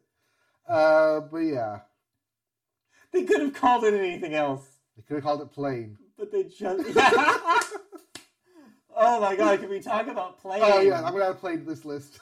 So, uh, real quick, we we will uh, yes, we will get to Glass Onion later. But uh, one of the trailers that was before our showing of Glass Onion was for a movie called Plane, and the reveal of that name was one of the most funny, like, was the funniest thing that's happened in a trailer in a theater in a long time to me. So it's this long run up to like this movie that seems like very serious about like a plane that crashes. It's there's this- Gerard Butler yeah, and is a pilot, yeah, and there's like a but like somebody who's on like and a, like he has to um, uh, take a con Yeah, from a, co- a murderer. murderer Yeah. from one location to another on right his plane. on this plane, but the plane crashes on an island, I guess. Yes. and then you have a lost like scenario where uh, there's this you know like the different people from the plane you know are having like dealings with each other but then it kind of goes into like a rambo style direction where it's like there's like uh, insurrection happening on the island and then there's lots of guns and of course some murder is Yeah, like it's really like good with guns It's like the government can't get involved in the island that you crash landed Yeah. on because political reasons. And so at some point I was like, is this a Far Cry movie? This feels like a Far Cry Yeah. movie. And like, so the vibe is like very specific, and you think like, what would you name this movie? Like, you name this movie, I don't know, like Island Terror or something like that, something evocative of what's happening, or like Yeah. the the murderer or something like that. I don't know. But you know what this movie is fucking called? It's Like called Con- Plane. You call it contact. Why is this movie called Plane? It's plane. The plane is only part of the plot. Like, The the, plane- plot goes in so many other directions. The plane literally doesn't exist in the movie past the first act. Why is it called Plane? Plane. Plane. Plane. Plane. I can't believe that movie is called Plane. Plane. It's like working title, like plane. Working title, yeah. Or And like a then first draft of the got script is it. just called Plane. And a, then they never got yeah, around to fixing it. placeholder, right? It's like it's like when you're first coming up with the thing. I was like, well, I need a title to put in this. I'll just call it Plane for now because I'm working in the scenes that have a plane. Yes. And then you never change it. Why is this movie called Plane? Maybe there's something we don't know, right? Maybe they're saved by a plane at the end. Maybe a plane factors into the plot later. Who knows? Otherwise, it's a really dumb name. So yeah, Plane. Watch the trailer for Plane. You'll at least get a kick out of the, the reveal of the, The title. reveal, yes. Anyways, that's it for trailers. Uh, we'll have more to say about those movies when they come out. In the meantime, some movies coming from Legendary Entertainment will now have a different home. They made news this week by announcing they, of course, the production company behind Dune, Godzilla vs. Kong, etc., has cut ties with their business partner Warner Brothers and entered a multi year worldwide film distribution partnership with Sony Pictures.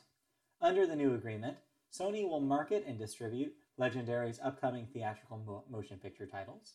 However, select existing projects at Legendary are exempt from the pact, meaning Warner Brothers Pictures is still backing Dune Part 2, of course, because this is equal to Dune, and is currently in production for a November 3rd, 2023 release date for that film.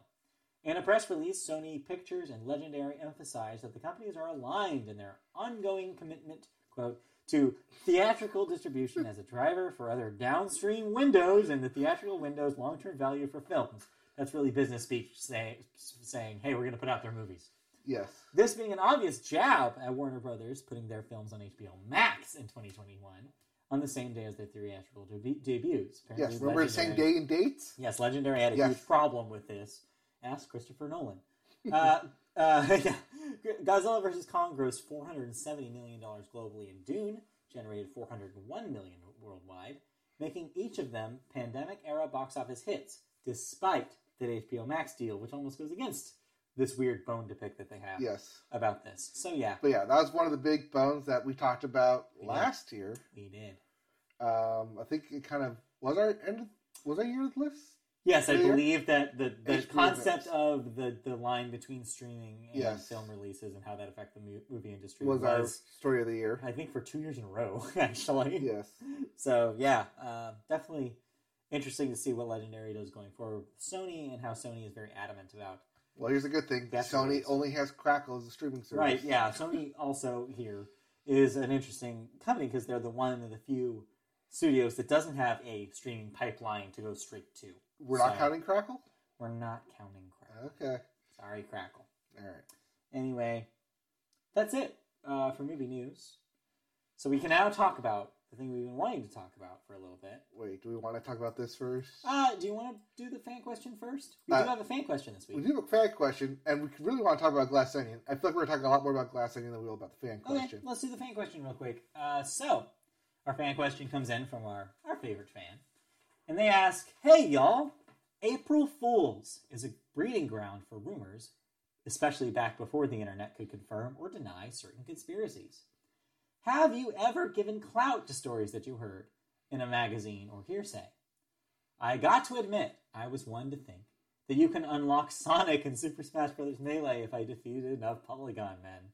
or the time that I thought I can unlock Mew by checking under that parked truck. Tell me your favorite rumors that you fell for. Well, just so happens that you burned the two that I have because I was also someone at the right perfect age for both of these rumors to hit. I did look at that truck. I did try to find Mew back there. There's no Mew there. I also fell for the MissingNo thing. I ruined my red save because I did the MissingNo thing. Except I I screwed it up. So if anybody knows the MissingNo trick in red and blue, is that you have to have the item that you want to duplicate. It's about duplicating items, Mhm. and you have to have so Master Ball, for example. If you ha- want Master Ball to work, it has to be in a specific number on your item list in your inventory, right? Well, I missed that number by one. So you know what I ended up having infinite amount of? Not Master Balls, Paralyzed Heals. so I had infinite Paralyzed Heals, but eventually it got so bad I couldn't do anything in that game because of how glitched it was. Don't do the MissingNo trick, people. This might, if you take anything away from this, don't do it. I mean, thankfully for me, I guess in a way, the save battery on my red cartridge ended up breaking Uh, and so now I can't even save. I just would ha- I start have to start from the top every single time I play it. So yeah, yes, this let this be a PSA for all you who still have original Game Boy cartridges out there. Check your save batteries. You probably lost save. I, I did the exact same thing, but on the Game Boy Advance. Yeah, And that was a lot easier to do of just duplicating either Pokemon yeah, or items. yeah. My uh, Ruby also. Uh, I think the save still exists, but the uh, time of day thing broke because I guess that's also on like a separate battery in the cartridge.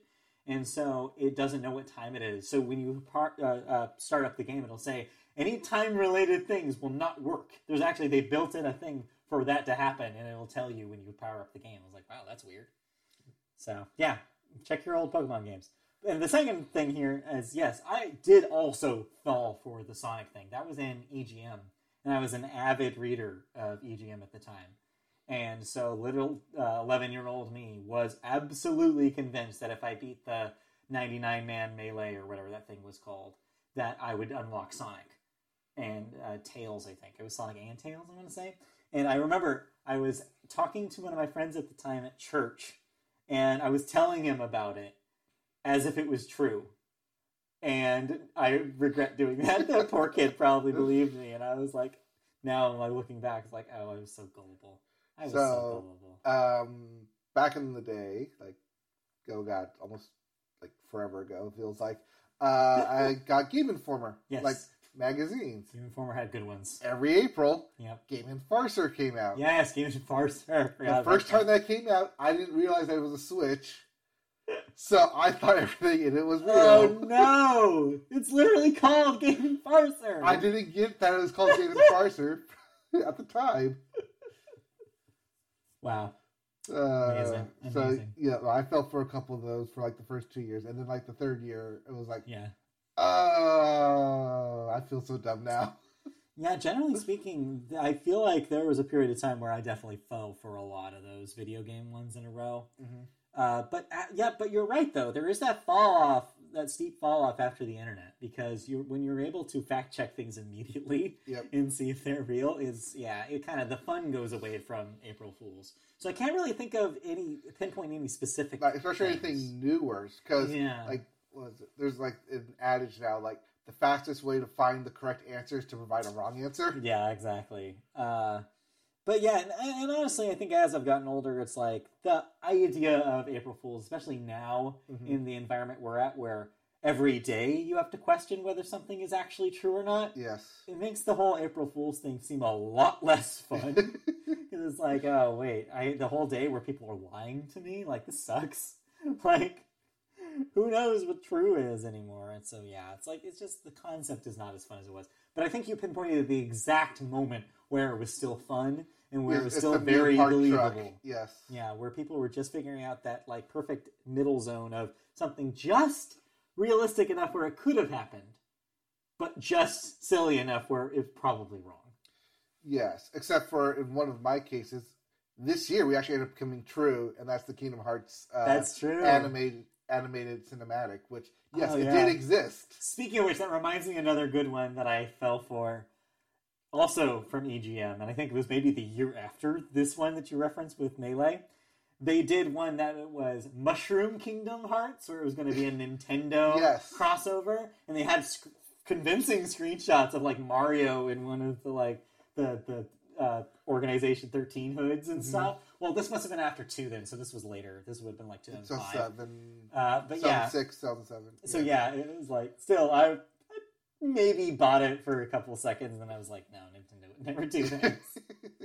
so yeah, no, thank you for bringing that up. That that that was the, the melee one specifically is probably the one that I believed the most. It's the one that everyone Yeah. believed the most. Yeah. I legitimately thought you had to do all that cruel melee business, and it was just like, this is too hard. No one's gonna be able to do this. Anyways. But now, yes, let's talk about Glass All right. Onion. Twenty minutes. No, we're not Okay. take that long. All right. Especially because we're going to talk, probably talk about on our end of the year list.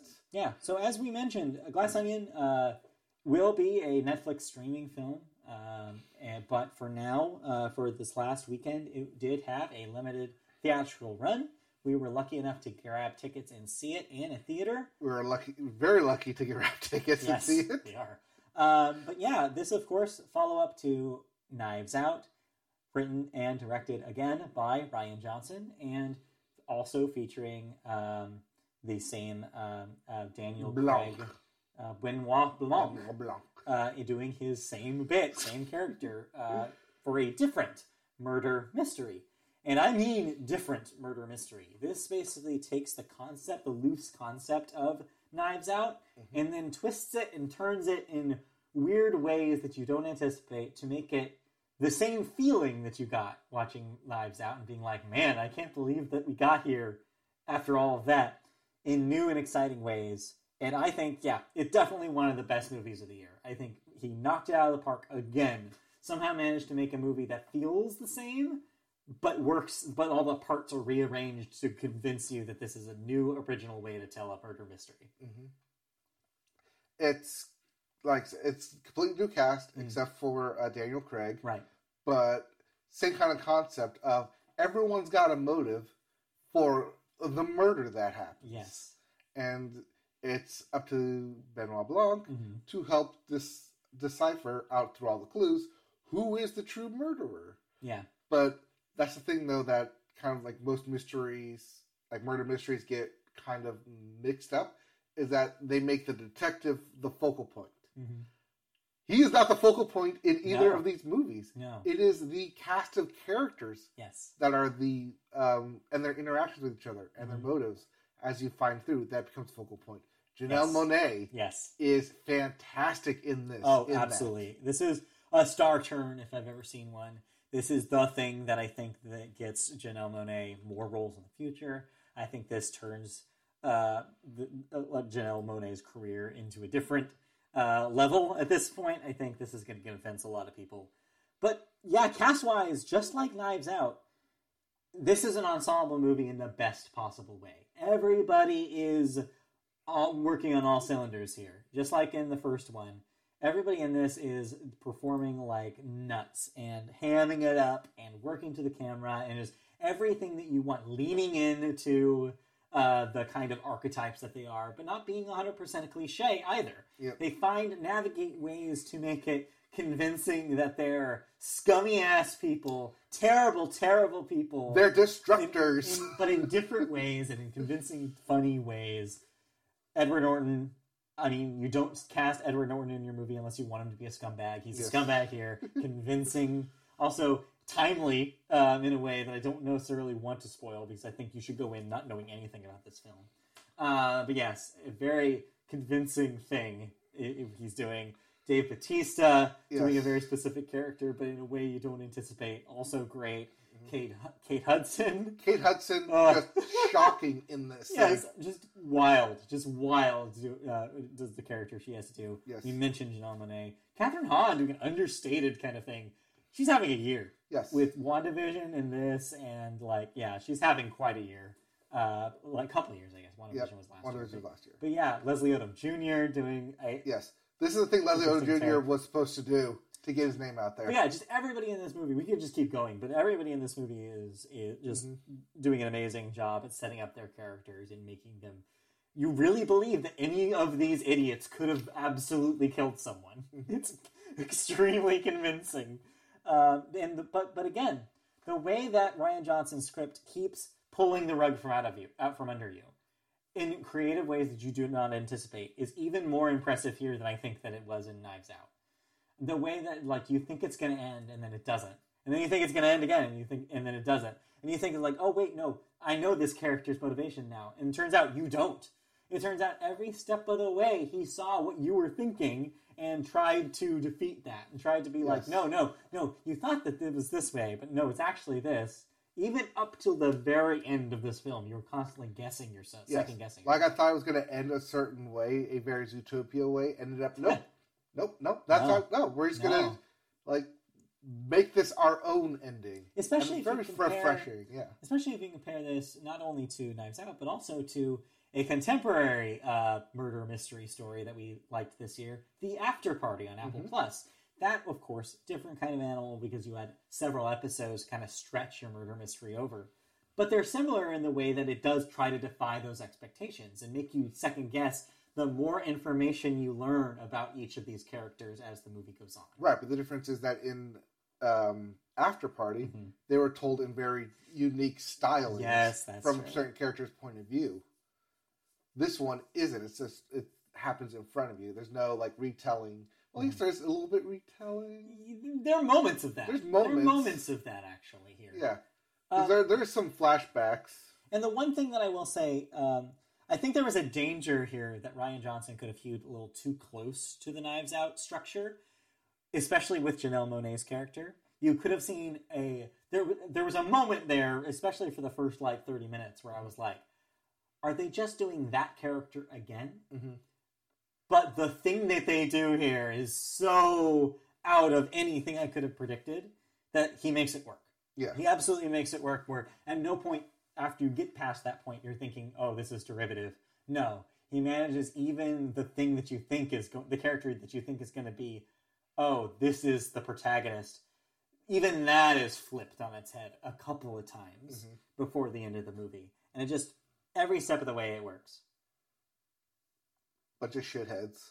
They really, really, really are. I mean, yeah. So I think Yeah. ultimately, if you enjoyed Knives Out and you want to see something like that, Glass Onion is a no-brainer. Like this will be immediately something everybody loves on Netflix. It like, Yes, and it's like I said, extremely timely and relevant.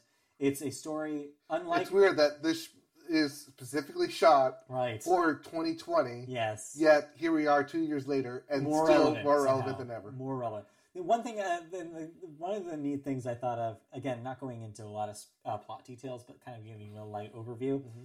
Somebody pointed out the internet the difference between the two films is Knives Out is about millionaire assholes. Glass Onion is about billionaire assholes. and you don't think that there's a difference between those people, but there absolutely is. And this movie does a really, really good job of pinpointing why this kind of shitheadery, assholery, is a different animal than this and actually is way more dangerous and will affect a lot more people's lives depending on the idiot decisions that they make. And it does a really good job of kind of unpeeling the layers Yes, of that. uh, the layers of the onion. Because at the end of the day, it's still an onion. Yes, yes. But again, say anything, even saying more about this theme and the relevance of the title, I think, is giving away too much. Yes. So, yeah, uh, just see this on Netflix when it's out on the 23rd. You'll love it. I promise if you liked Knives Out, you will absolutely adore this Yes. thing. I don't think it's no, it's I think it's no longer in theaters. No, I don't believe so. I believe Sunday was it. Yeah, all times. Yeah. yeah, We're done. yeah. The eleventh. It's done. So, There's one one more showing. one more on the show, I guess. But yeah, other than that, like you missed it theatrical. And honestly, even having the theatrical experience, I feel like it wasn't the theatrical experience Mm-hmm. I wanted. Like I feel like if we had gone Friday night, it would have been like a bigger, like the reactions would have been better. Not Sunday afternoon. We went to a matinee show, which maybe tempered the the the, the volume. I don't know. I still had a fun time. It was still a fun watching time, and I'm absolutely glad that I did see it in a theater Yes. because it is something that benefits from the big screen. Mhm.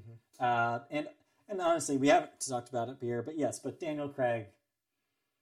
This is the character he was built to play. Like James Bond, who cares? This is his character. This is his legacy. I, I put that on Rian Johnson, able to pull that out of him. Absolutely, that this is definitely his character. I- I'm thinking about Daniel Craig, this is going to be what I think about. Yeah.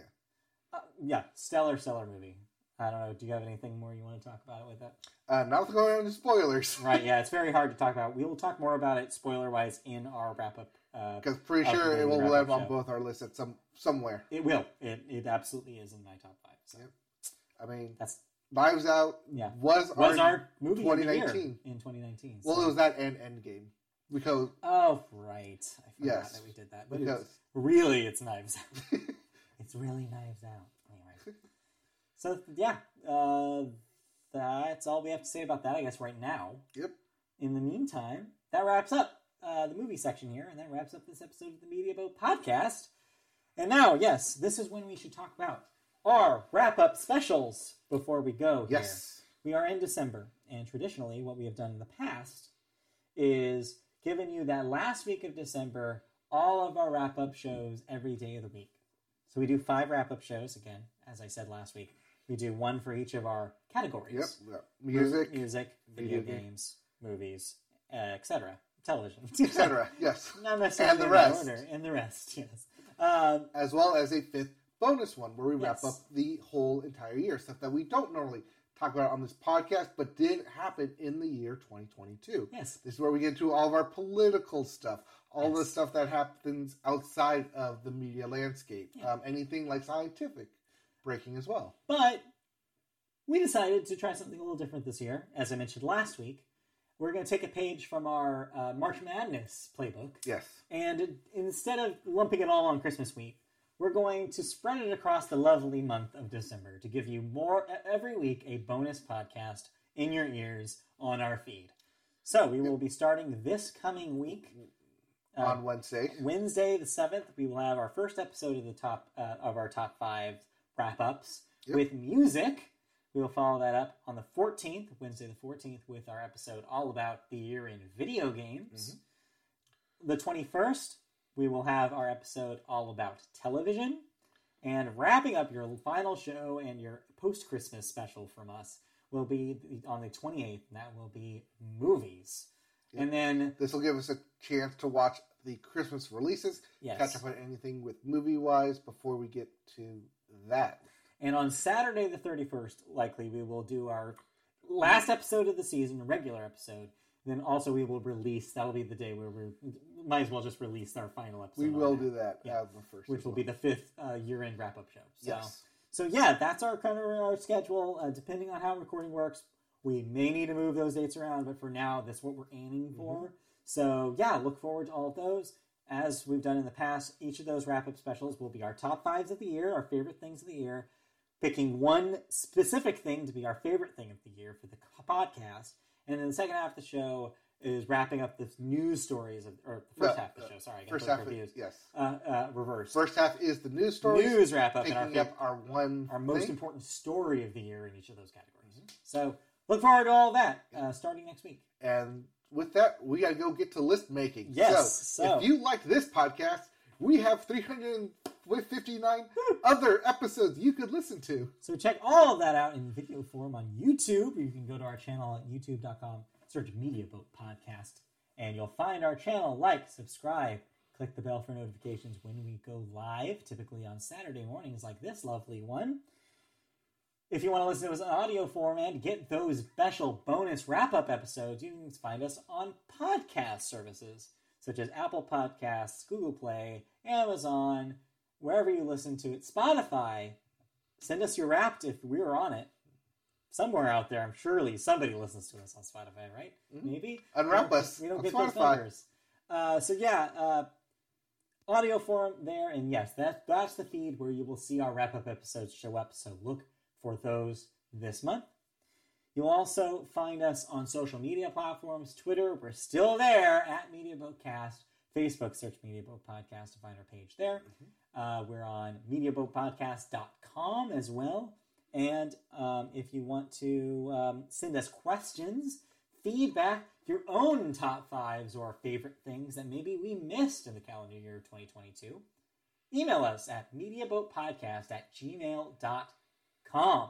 We'll be checking that out and maybe we'll mention you on the podcast just like our fan question today. So that'll wrap it up for today. Thank you for joining us. We'll be back on the 7th with a bonus episode wrap up. But other than that, we'll be back on the 10th for another episode of the Media Boat Podcast. Thank you for joining us. See you guys, guys next time. Yep, we'll be back with more news, more thoughts, and more of us. More of us. All right, bye. Bye.